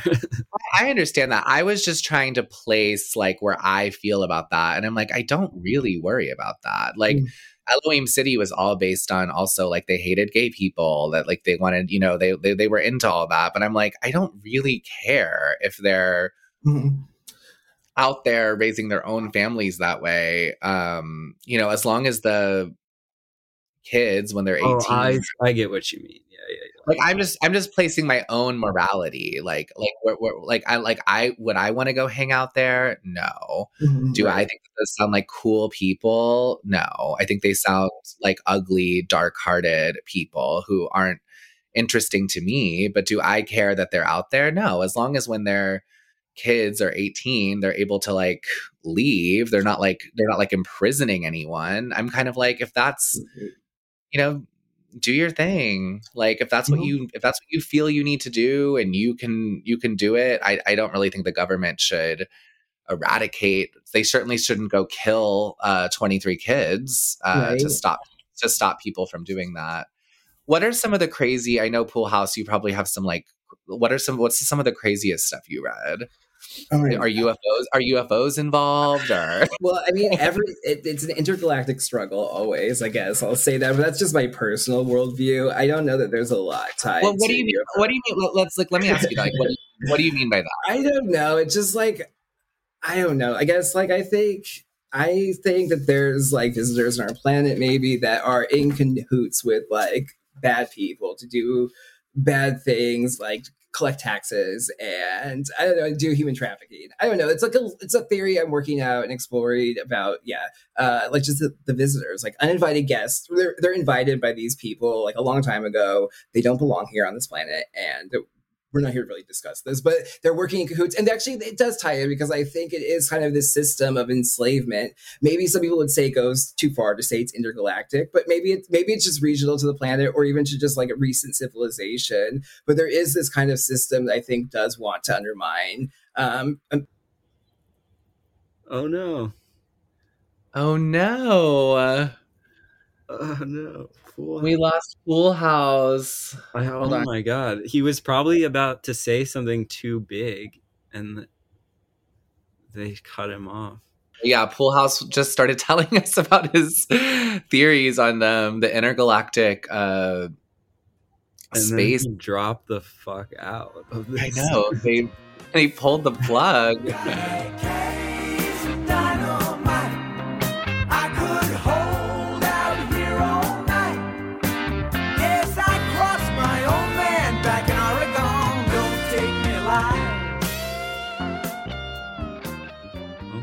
Okay, I'm glad to see that you haven't been like We were like, maybe they fucking got him. I, Like, this I know that we thought that that you they pulled the plug.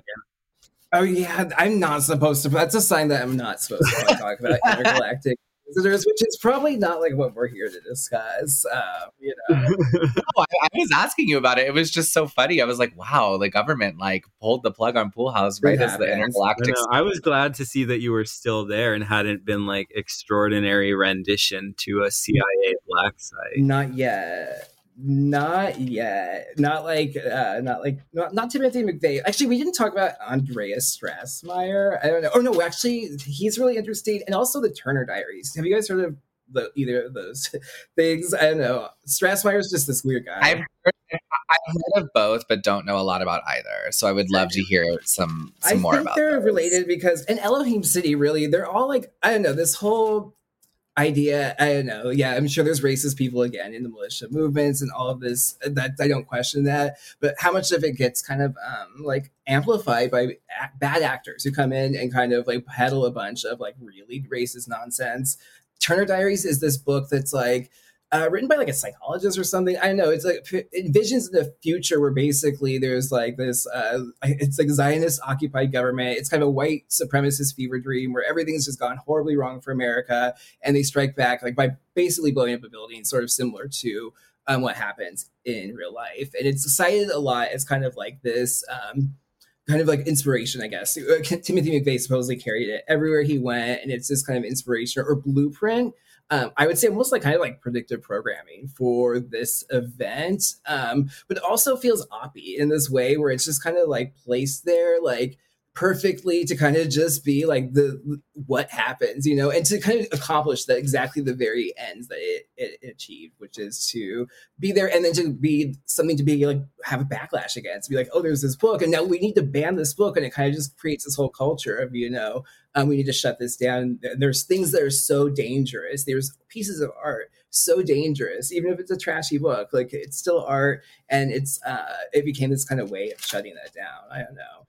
That's so uh, interesting. I never knew that. So it's like, oh, like yeah, like I mean, this is exactly what happened in the book, and this guy must have did it because he had the book everywhere he went. It, apparently, he carried it everywhere, What? like Catcher in the Rye Yeah. for Mark uh, David Chapman. What about the other guy? So, the, the one you Strassmeir is like this guy from Germany. His dad was Secretary of State under Helmut Kohl, I guess, who was like um, Chancellor of Germany during the time that they like uh, kind of brought Russia over. They kind of tricked Russia into doing uh, everything that undid them, basically. Um, and his so he's like kind of connected to this like apparatus.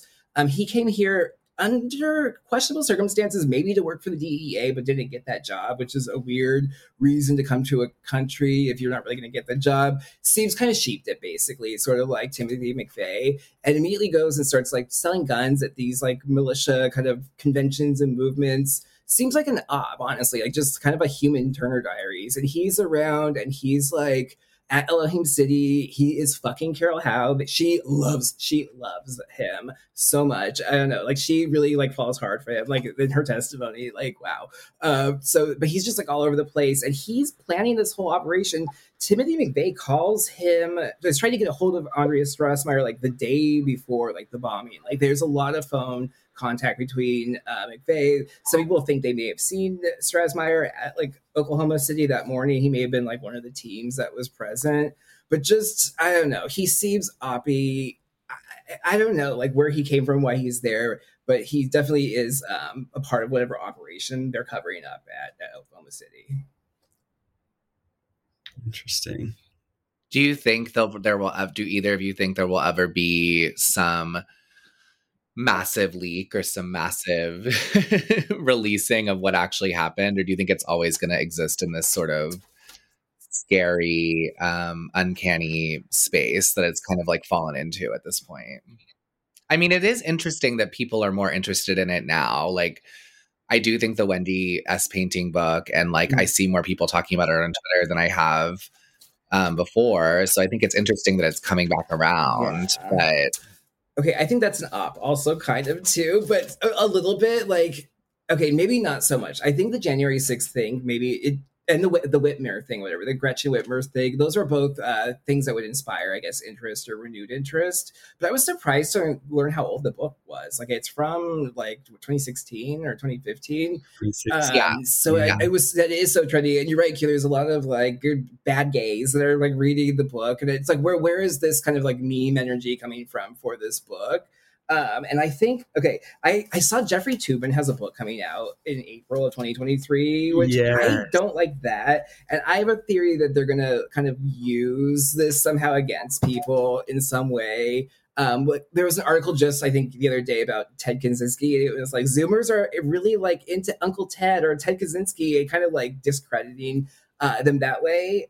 I know. I think there's going to be some kind of way to hmm. use it against people. So I not to not get into it. Just I would say, I don't just be careful. Like don't like us. I don't know. I haven't said like I, I don't know. Don't say anything too great about Timothy Timothy McVeigh. I guess I don't know. Maybe I've already broken that rule. Oh, I mean, I don't, I don't have, I don't think he's like a. gr- I, I, I don't mean, like he's like a hero No. or something. Yeah. what, whatever his involvement. I mean, I there were nineteen kids who died, and like, and he was involved in something terrible, and whether he, you know, he definitely seemed uh, and and complicit at least in what happened, whether he was like the mastermind behind it or not. Which seems like he certainly wasn't. Like there was definitely more, mo other people who were, but no, I don't think he's.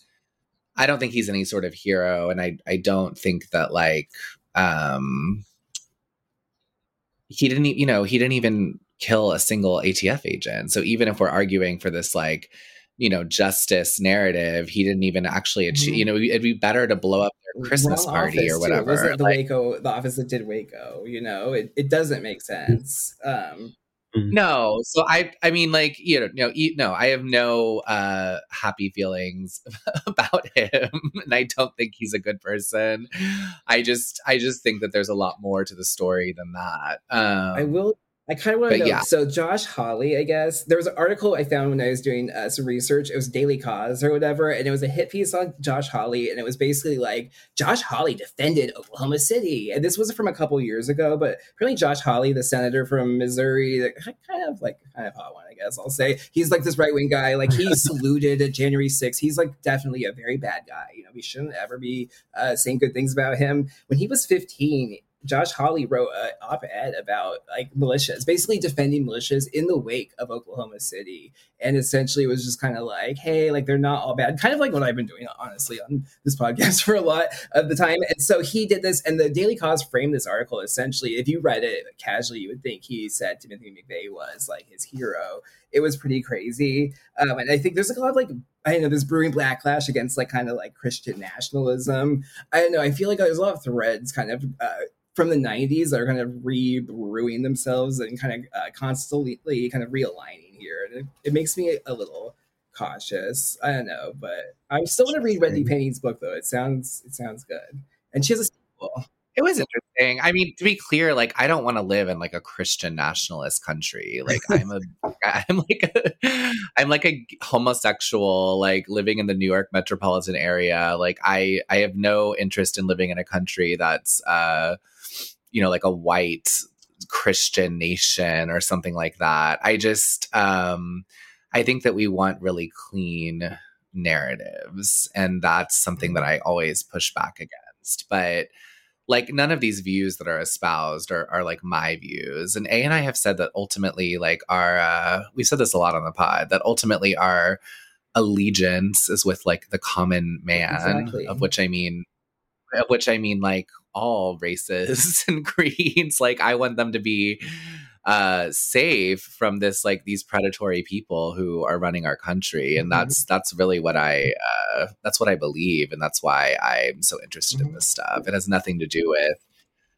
uh hating anyone um yeah Well said. You don't want to live in a country where people are being hurt for doing things that you don't like or don't agree with. You know, it just doesn't. I, I want to live in a place where people exercise their rights, which is to sometimes homeschool your kids or live on your own land and just do what you want. And sometimes it's to live in a city and be a gay degenerate. And that's wonderful. That's the kind of country I want to be in where everyone's doing what they want to do. You know what I mean? And just like, and just vibing. Like, you don't have to be like psycho about it. And I don't actually think it's the militias necessarily that are being psycho about it or the like crazy hippies or whatever. I think it is these like agitators inside the government that do these like just really weird things. Yeah.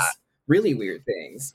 Um, that that is my i mean that is really like truly my belief is that like there's no there's no one worse than the government like the people who, and i mean and I, I i sometimes if we get really abstract with this like we Right, say the government It's like it's not it's like it's not people but it's like it's like it is people they're people just like us or at least barring intergalactic uh like you know barring possibilities of colluding with intergalactic species but like I do think that like the government is made up of people who are whose ideology is is nothing but power, Mhm. and I think that that is um, the worst kind of person. Um, it should, and the people who want that type of power shouldn't be in power, which I think is like kind of a constant in human history of so how do you solve that problem? Like how do you have some sort of structure to society while also acknowledging that anyone who wants power is probably i don't want power over anyone. I don't want to i don't want to tell other people what to do at all. But the government is filled deliberately with people who um you know uh do want that. And like i have i know people who work in just even like low level government jobs and like the amount of questioning and background checking you have to go through just to even get those Mhm. low level jobs like shows you the type of people they're seeking which is Mhm. like people who are um Vaccinated. interested in Mindless authoritarians, Yes. basically. uh, they're looking they're looking for authoritarians and it's so interesting that like everyone sits around and points the fingers at like x group or this group that they're the fascists but i'm like you don't have to even look that hard to see the fascists like the fascists are the Mhm. people you know Mhm. who are doing the fascist things which is like keeping the populace in control with these like scary covert um actions you know Yeah, power does corrupt. It's how do, how do we as a society learn to distribute power in a way where it's just like we don't it, does, it doesn't need to be so centralized, I guess. And I think that was kind of part of the initial move to this country in 1776 again it was to kind of move away from a more singular form of power through like monarchy and institutions that were very uh, very controlling in the church i guess to an extent and being able to find a way to distribute that power. Maybe the federal government's gotten back to the, where those institutions were before and i think that's kind of some of the theme of those like kind of militia movements. But that is also the theme of the like movements of the 60s and, and 70s and, that continue today on the, on the left as well The one thing I can say for sure is that like we do not want them to implement this whatever like digital ID Mhm. or like central bank digital currency kind of system because if they get that that will make it a lot harder to for sure um, resist in like any meaningful way basically Yeah, and I, I I actually think like one thing that I've like come to believe is that like the state system is better that like you know everyone's always like oh like the states rights people are bad but I'm actually like I think it's actually maybe better that we had like the when we had a system where the states rights was respected because I kind of like the idea that there's like kind of like a you know all these different Mhm. places that you could live and you and like I, I got in an argument with a gay friend um recently a couple weeks ago about like the new marriage bill. And i was like i actually think the new marriage bill is great. And he was like well why would you say that? Like that would allow states to um I, that would allow states to you know like not rec like or not actually it wouldn't even do that. They have to recognize your marriage but they wouldn't have to perform it. And i was like i actually think that it's like a weirdly like like i don't believe in the government so i'm like who knows like what really even happened but i'm like it seems kind of like the most recent example i could think of of like a real compromise. Like that's why i like it you know what i mean? Like Mhm. if alabama doesn't want to issue um, marriage certificates to same-sex couples but they are forced to recognize your marriage if you move from uh, you know new york to alabama if you have to for whatever reason um that's i think that that's like a good compromise almost and i'm like and then i also think that like it's okay to say that like you should try to go to places where your uh, belief system is being kind of res- like respected like almost like I, I don't i don't know why that's such a weird thing to say like that you know we like i get that there are a lot of very poor people in this country and they can't always um you know move with like the privilege that like i've i've been able to have most of my life but i don't think it's such uh, even though there's flaws in that system i think it's okay to say that like there are states that are kind of like this and there are states that are kind of like this and as long as no one's being literally um hurt i you know it's like i don't really care that i that maybe in five years i won't be able to go to alabama to have to get to get married like Mhm. you know Mhm. at least at least if my if i choose to get married at least if they have Right, to recognize my marriage rights if i go there that's that's that's kind of like okay with me like you know what i mean like that doesn't bother me that much um it would only bother me if for instance like if i had to travel there I, then suddenly I lose all Mhm. those rights. I mean, that would Mhm. bother me. But the idea that like my rights are protected, even if they themselves don't want to do it, like actually, I, you know, I, I thought that was like kind of an interesting like bill because I thought it was sort of a compromise. And I also like, unlike a lot of gay people, like I do think there has to be. It's kind of my problem with like the gender ideology stuff is like there has to be some compromises like between different Mhm. types of people. Like the only reason the gender ideology stuff has gotten so intense is because it's not just like I want to live my life, leave me alone. It's like I want to change my sex and enter like, you know, uh same sex or like like sex segregated spaces. And that's where the problem is. And I've kind of always been like a gay person who's like okay, there's like a cake store in Colorado that like won't make my cake. Yeah. Like, you know what I mean? Like I'm like, okay, I'll go to a different Right. cake store. Like, you know what I mean? Like I don't I, I think we I think we do have to make compromises with people who and like, you know, and then if I don't feel like making a fucking cross cake at my Mhm. cake store, like I Mhm. think I should that should be fine too. Like if someone came in and was like, I want a giant cross cake or Mhm. whatever, or like I, I don't know, or like or I want a Nazi cake. I'm I'm gonna be like, no, I don't want to make your swastika cake. Like go Mhm. find another place or make it at your house. Like i don't know i just I, I think we do we do have to compromise with people who believe differently than us. I mean that has to be part of it.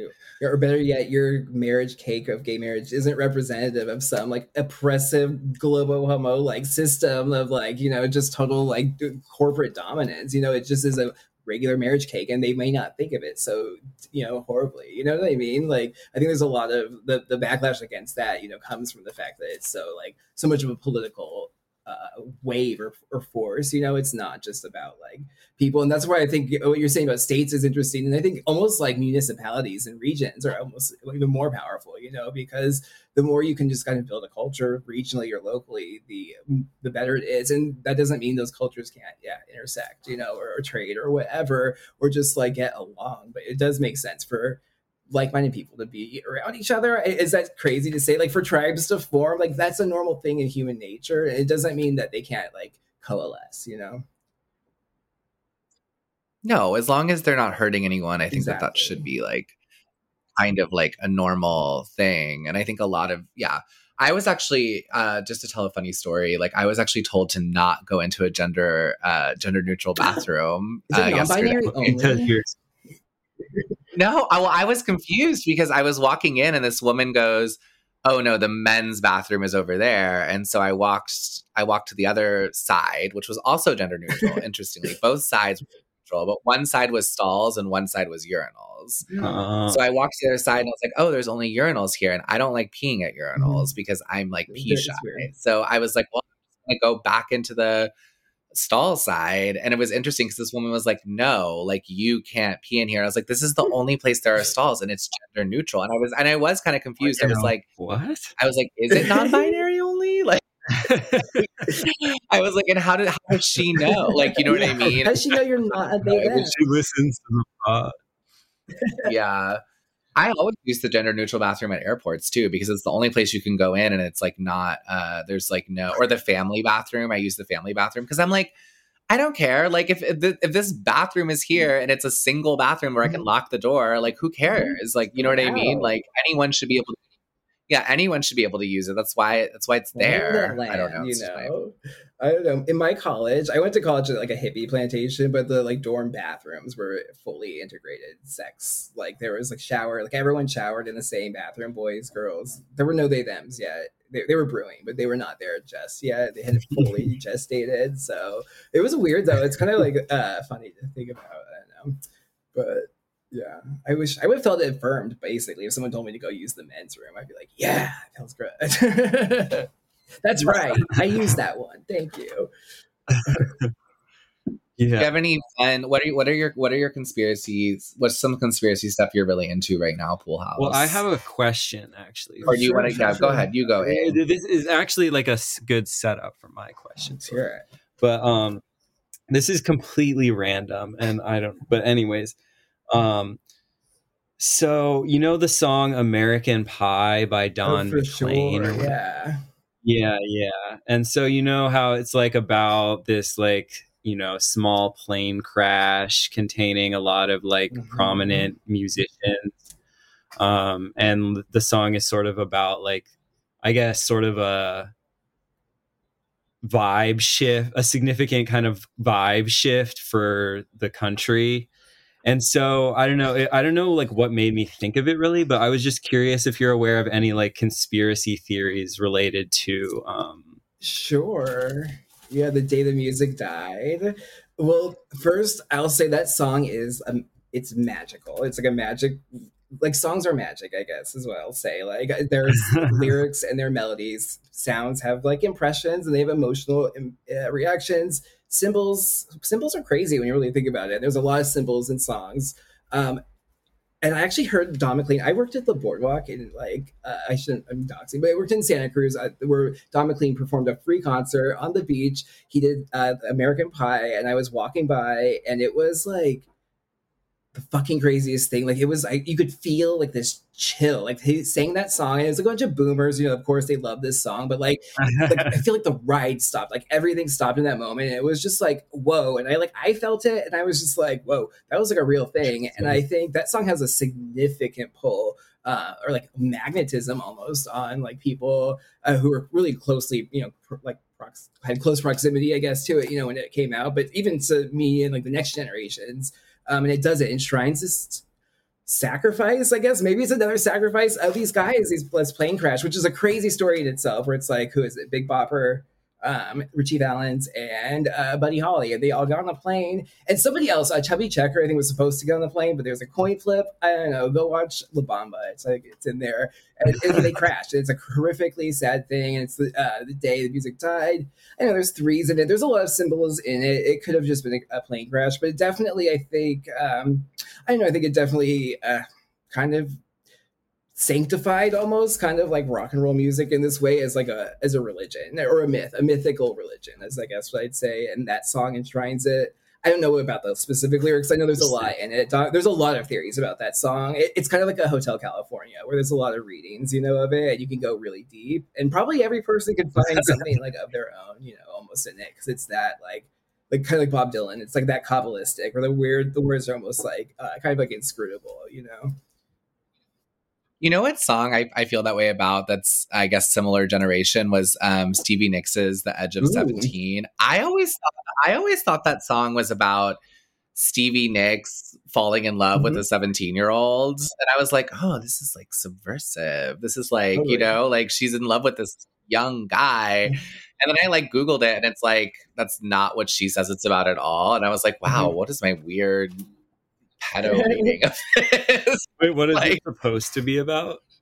I don't know. She was like, really oh, it's, about it. it's about rebirth and blah, blah, blah. But like, if you listen to the lyrics, Mm. I'm like, it kind of sounds like she's in love with this like 17 year old kid and she feels Mhm. really conflicted about it. And she's, I don't know, like, I was like, and it was the 70s, you know, everyone was kind of doing that thing. So I, I thought it was about that. But apparently it has some sort of like other meaning to her. But it was just funny how like you can, um, yeah, I don't know. Maybe someone told me that at one point that it was about that, but it's not. White It's not about Dove. that. Well, apparently, a lot of musicians from the 60s and 70s were all like tied up with the military industrial Mhm. intelligence scene or whatever. So I don't it's know. all like out. That's a Dave McGowan thing. is. Yeah. It's pretty wild. I don't know. I know uh, like Rhiannon by Fleetwood Mac. There's a whole thing with that where like and musicians do this where they like kind of make up like oh it was just this like uh, we just made up this woman or whatever i made up a name i feel like is the official story. But then people found out it's like some like ancient like or, uh, there's a whole video on youtube you can watch about rhiannon but like it's apparently like this uh, like celtic goddess or whatever is rhiannon and it's kind of like almost there's this performance where you watch them perform it and you can almost feel like this ancient force like coming through like Stevie Nicks because it's just like that like you know ethereal performance like she's at her peak you know? Um and yeah it's just 17 I know that guy there's like the dove imagery there's a lot with like especially the rock and roll from like 60s and 70s if you look at just like album artwork and stuff the design it's like it's wild it's pretty cool. There's a lot you can extrapolate I guess if you want to. Yeah. I don't know. That's that's interesting. I I also love Hotel California, but I always thought it was about drugs. That was my. Mhm. I was like, this has got to be Chateau about. Marmont. right? Is Like, it what about? I don't know. I've heard that. I don't know. I like. I am the walrus. That's You you know- know, I thought it was just about like L.A. like debauchery or whatever. Yeah, It's- I was going to. I was. I'm, I was going to go to LA, but I I canceled. Um, because I was like, why am I doing this? But I was just going to go for fun. Um, pretty soon in a couple of weeks to see some friends. Um, and I was like, oh, maybe like what? Maybe I'll stay at the Chateau Marmont. Like, surely it's a place like you would just stay, right? And I looked it up, and it's like rooms are like two thousand dollars a night. I was like, oh, because I was like, I'm ready. I, I'll spend some money on this trip. Like, why not? Like, I would spend. I would pay like four night. now it's just like people like Hunter Biden who like stay Totally. there, party with weird like Euro trash hookers. It would be cool. Go do some writing at like Chateau Marmont. You know, it's kind of like one of those places. And if I had ten thousand dollars this room, I would um, do it. But I also I also thought it was crazy how expensive it was because I remember like. You know, I'm a I'm a like millennial, like right in the core of it. And I remember I loved Lindsay Lohan, and she For was always like living there. Was like, God, that bitch must have really been racking up some like bills. He's probably you know, still in severe credit debt. I'm sure Lindsay Lohan's credit score is horrible. Oh no, she married. She married like Oh, that's right. she married like a weird, some really, really, really, really, really, really rich guy. She married in uh, Dubai. So she, she, Oh, you know, she kind of maybe she's the one woman who has it all. You know, she got to do all that like Right. partying and, and whoring, and then managed to, managed to marry some guy with a hundred million dollars. Like he just literally bought her to be not crazy anymore. Like that's something like only money can buy, and like apparently Britney doesn't have enough of it. Only only from our that generation did um did Lindsay get her her like roof back. I guess Paris Hilton too. She didn't go too crazy. Those are the two girls, and they both had the most money. So maybe there's something there. Sorry, A, we're talking Oh, yeah, about sorry. Celebrities. Well, no, I was ac- honestly a little bit concerned that we didn't have any celebrity gossip. In Well, I was shocked. Okay, I, I want to. I'm going to talk about this real fast, and I want to ask you guys about something else. But I was shocked at um, I was shocked at Paris Paris Hilton's like surrogacy baby because like I feel like now like surrogacy is just getting like more and more um normalized. And then did you see the article where they were like maybe we can use brain dead women um, that was weird. to to gestate babies for people who can't have babies? And I was like, oh my god. I was like, what? I was like, Yeah. no, this is not Mm. okay. Um, I also was, I've also been interested in, in I, there's something related to like surrogacy abortion and then like the, um, all the euthanasia Mhm. stuff that's going on, like in, in Canada. That's That really is weird. chilling. I mean, that is It's okay. It's child sacrifice. Brain dead, the brain dead women thing. Oh, yeah, that's horrific. It's fucking crazy. It is horrific. You're gonna have I mean, I guess the expert who proposed this was like it would be um like an organ donation situation where like the woman would have said she wanted her body but i'm like what what woman ever in the history of time would say that if if, if in the event brain. you could there's no ar- consent. you could artificially you could artificially keep me alive for nine months so i No. can gestate a baby it's it's I don't know. sick I'm It's sorry. disgusting. potentially like more than nine months, right? Like yeah, it- potentially like over and over again. keep them or, who coming. knows? Why not? It's Yeah. gonna be like yeah I I don't know, like a tranny militia, like a compound with a bunch of like brain dead women, like Terri Schiavos in a big warehouse, and they're gonna be like in Ukraine or whatever. They're gonna be like be in Crimea. It's not gonna be pretty. I'm sorry, it has to be stopped. I, someone has to say it. They're gonna have like they're gonna have like forty Terri Schiavos at the unicorn at the unicorn. Uh, they're gonna be half furry, half Terri Schiavo, and they're not gonna be very smart. It's not gonna be a good look for humanity. I don't know. I do I do wonder if, like there's gonna be weird.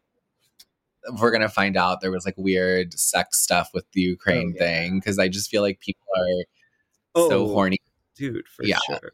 Mhm. Yeah, Well, you heard gonna be about KB's mom situation or whatever. I mean, No. I don't yeah, she's like t- she's like taken Yeah. custody of like a 23 year old Ukrainian girl. I heard about that. That's wild. I wild. don't know. Did you see the uh, the other clip that was circulating Twitter that was funny about the Ukrainians was when that BBC interviewer went and interviewed that Ukrainian woman and she was like, I don't like living in this neighborhood. and then the, U- and the, U- the BBC interviewer is like, why? Because you're racist? Or is like basically that's what she asked. Oh no, no, no. I have I have looked at um the police reports and I've seen who commits the most Steve Sailer crimes. And in this neighborhood is the the ethnicities that commit the most crimes. And she was just like saying it like so matter of factly, and I was like, I cannot believe the BBC That's just aired hilarious. this. It's ridiculous. That's definitely shocking that they did air it. That's like a sea change moment. Wow. I would be like, if I were that interviewer, I'd be like,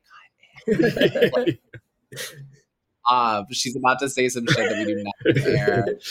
Uh, I guess now they're like saying the Ukrainians are all, uh, well, we kind of always knew that they were all Nazis. Yeah. now it's, What? now it's really It's just like OKC. okay. the person who asked me- It's just like What? OKC though, really, where it's just like you have these like non-state actors, they're kind of Nazis, they're kind of not. Like you know what I mean? There's just all these like tear cells essentially worldwide, and I think it's not. I don't think we should. Yeah, whoever did OKC also did Ukraine. I guess that's what I'm, I'm going to say. I'll just button that up. Mm. So I want to ask you guys about something that I've been completely baffled by on the internet, and maybe neither of you know, or maybe both of you know, but like, what is Keffals? And why is it all? Why is she always everywhere? I'm gonna pass this one to Pool I- there's a ho- like I don't know if there's okay. There's a retarded podcast called Blocked and Reported that I still sometimes listen to, even though I hate the host that uh, do like gender critical. It's uh, Je- Jesse Singal, this guy who does like a lot of gender critical reporting, I guess, and Katie Herzog. Yeah, I'm, I I'm would aware. do- go into their six hour episode if you really want the deep dive, but she's from like Kiwi Farms, like kind of like a trolley website. I think she's an operative. I think she's kind of like the bread tube people. She feels to me kind of like she maybe is a bread tube person. I don't, maybe I'm not even the qualified person to give this one, but I know that she is very much a uh, vocal forefront in this kind of like um, uh, yeah, like trans ideology space and kind of like is willing to go kind of into the trenches toe to toe. I heard her in a Twitter space the other day, like kind of just like debating people, which actually I'll give her like credit for like actually showing up and, and doing that. Uh, but there was a big scandal. She was the one who like there was a big scandal about her and she was like not safe and like she caused a bunch of like websites to be like taken down forever, including like, Kiwi Farms. But she's trending today because apparently she told people. oh God, I was trying to figure. This, I was trying. So I felt like an old man trying to figure this out. Apparently, she told people to make fake. Um, this is what they said she did. Keffals is now encouraging her followers to go infiltrate tender queer Twitter Uh, um, to spread misinfo and mistrust by using pit crew avatars. She suggested her followers pretend to be black. so, sh- so she told them to make uh, black like avatars and go into tender queer Twitter. I mean, But I, I was like, I felt like I was reading like Chinese. I was like, what is that? What does that even mean? It means that So, I don't know. Keffals is who they want you to think David Koresh was. Like who I don't know, like maybe like maybe not worse than Timothy McVeigh, but like we're getting close. I don't know. She's a terror cell network leader. Like I don't know that who does that, you know? And she does. She's known for this. Like she kind of does the like command your followers to go do like different harassment, but it's not harassment like when she does it because it's like activism. You know, it's it's safe. I don't know. I don't. I don't know. Yeah. The last celebrity thing I'll bring up because I know we're like we're kind of we're almost at the two hour mm-hmm. mark, which I love when we have a guest two hour episode. But I read the Armie Hammer interview today because I was like so Mm. curious about it, and I don't want to defend him because he's like a total retard. Like anyone, anyone who like, anyone who he's he comes across really stupid because I'm like, how could you how could you get Mm. yourself in this situation? But basically, he did kind of come with receipts because he shared all these. um Mm. text screen grabs of all these conversations where these women not to be hating on women because I don't because I, I, I get I get their game I get what they're doing but my gay friend and I were laughing about this today because we were like all these women like knew he was into BDSM and like messaged him on Instagram and were saying things like oh I'm a I'm a I'm a dumb dominatrix at a at a whatever. Or like I'm into like this community, and then of course him being a complete again complete retard uh, falls falls falls for it and starts messaging with them. And then they have all these like screen grabs of his like saying insane shit, which he Mhm. only said after being like completely baited into it. Um, and I was like, God, BPD art hoes be Mhm. BPD art hoeing. And then, um, and then this one woman, I guess the one who said he raped her, like apparently, and I don't know, he didn't provide screen grabs of this, but apparently he says it's out there and he wants Meta to release it. I'm like, okay, good luck, Hammer. But I kind of believe it. She said that he like they set up a whole scene where he was supposed to follow her home from this Starbucks Wow. um, and then like attack her in her house, attack, of course, like you know what I mean. Um, and apparently, for years afterwards, and he did have proof of this. She was like showing up at like um, hotels of his and like threatening to tell his wife that they were having an affair if he didn't like restart the relationship. And my gay friend and I were laughing. We were like, wait, so she's kind of the she's the predator because she's like she's like if you don't come back into this sick fucking twisted BDSM coked out relationship with me, I'm gonna tell Mhm. everyone you raped me. And I- we were just like we were just laughing about that. And I, I kind of suspected that because he seems so dumb. Like I was like, he does I like I didn't actually think that he like I don't think he's a good person. I'm sure he's been awful to women. I just didn't really think that he had raped anyone. That was just like I was just like this. None of this Right. makes any sense. It doesn't make any. None of this makes any sense to me. Like it just. I don't see how. Yeah. Anyway, you could have these ongoing relationships. Anyway, so it, it turns out like my theory about it was. I wasn't just being misogynistic because it does seem like there's a lot of truth to it. And I'm like, God, the girls have gotten creative. like, if you want to, you want to get a celebrity on the hook, you can Mm. like, you know what I mean? Like, I would have come up with that at like 21 if I had heard there was some gay guy celebrity who was like into, like, you know, like.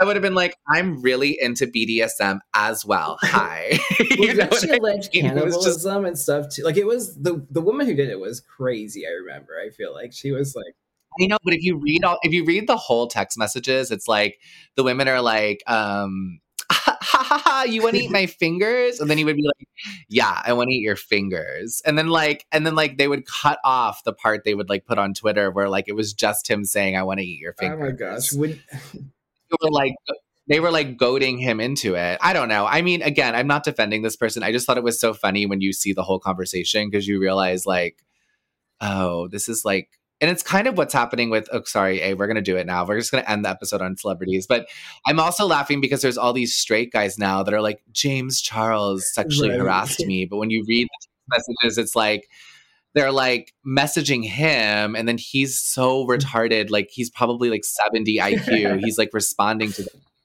and then they're like he's i don't know i just i just hate shit like that because like i do believe obviously there are people who are sexual predators out there but i just think it's so weird how easy it is to you know goad someone into a situation like this for fame and it just seems like that is what happened. I mean i hope he he's a bad actor. I hope uh, in the sense of like he's actually bad at his craft um and i, I don't think he should ever make a movie again but i was just like i was just like god this is so fascinating because like it kind of seemed that way at the time you know and like now all these now all these um you know gloria allred tried to insert Always. herself and she totally she she totally dropped all of mm-hmm. them she was like these women don't have anything Well, it was Anything exactly as it seemed at the time, and nobody could say it because it's like you're you're not allowed to speak up, and that's why we're not not speaking up anymore. We're saying, you know, no, thank you to not like speaking up. Or you were right. Doesn't it feel affirming to be right too? Q like always go off those instincts. Yeah, I know. Oh and I, I also just feel like people need to like take responsibility, like to some extent, for their own actions. And I'm like,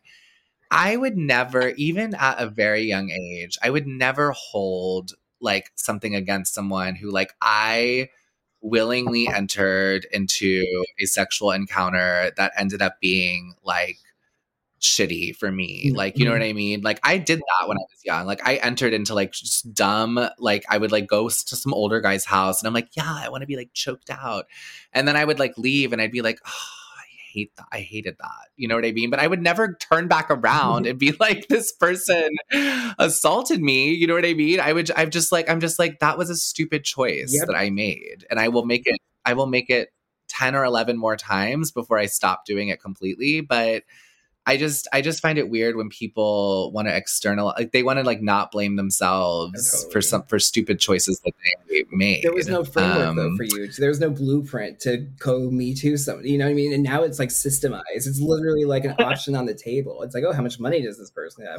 Maybe oh, like me too though. Mm. You know, it's or like how much clout do I need? Like, Yeah. what do I get out of this if I make it about me? That's what to me it's a little bit is kind of on him. Like you you just have to be, you know, aware that this shit can happen and like don't do shit that, you know. Well, if I was a famous celebrity, I would never I would never sleep with civilians. I mean, first off, why would you? Because you can sleep with other Mhm. celebrities, which is seems like one of the perks of being a celebrity. And then you guys mutually have unless you're Johnny Depp and Amber Heard, you guys mutually have like the you have like mutually assured self-destruction if you guys go at each other. Whereas like of course Mm.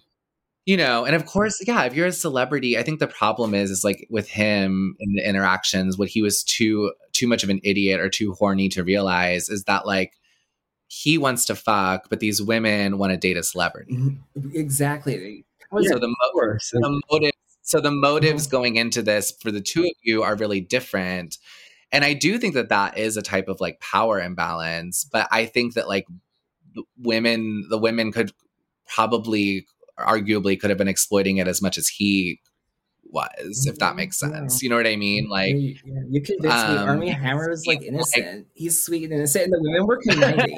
oh my goodness.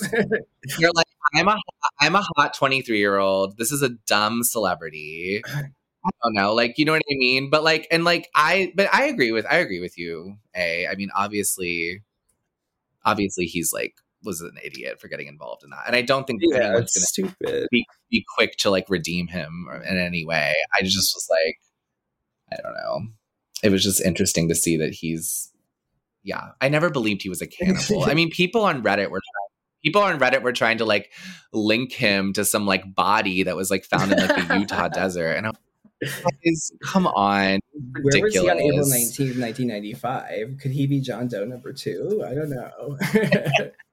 He was like Yeah. four he's younger than all of us i don't know all right any last anything else you want to bring up a before we say good night I don't know. I mean, we covered a lot. I feel good about it. What about it too. the Um, late night edition. Thanks, Yeah. For having me. It was a pleasure, as always. Um, yeah, you guys are you guys are the best. I feel a, a strong affinity to you both, and uh, yeah, All right, give your give your at one. More. So by the way, we should say this. We should do this at the end too. A. So I'm at Mm. Flamergate. F L A M E R G A T E. Oh, yeah. And your go ahead. Say your I'm at. low A. IQ moron. And your I'm where at, Poolhouse. uh, where can people? Hand VEVO. Uh, look it up on the show title. Everything's there. All right. Bye, everybody. Yeah.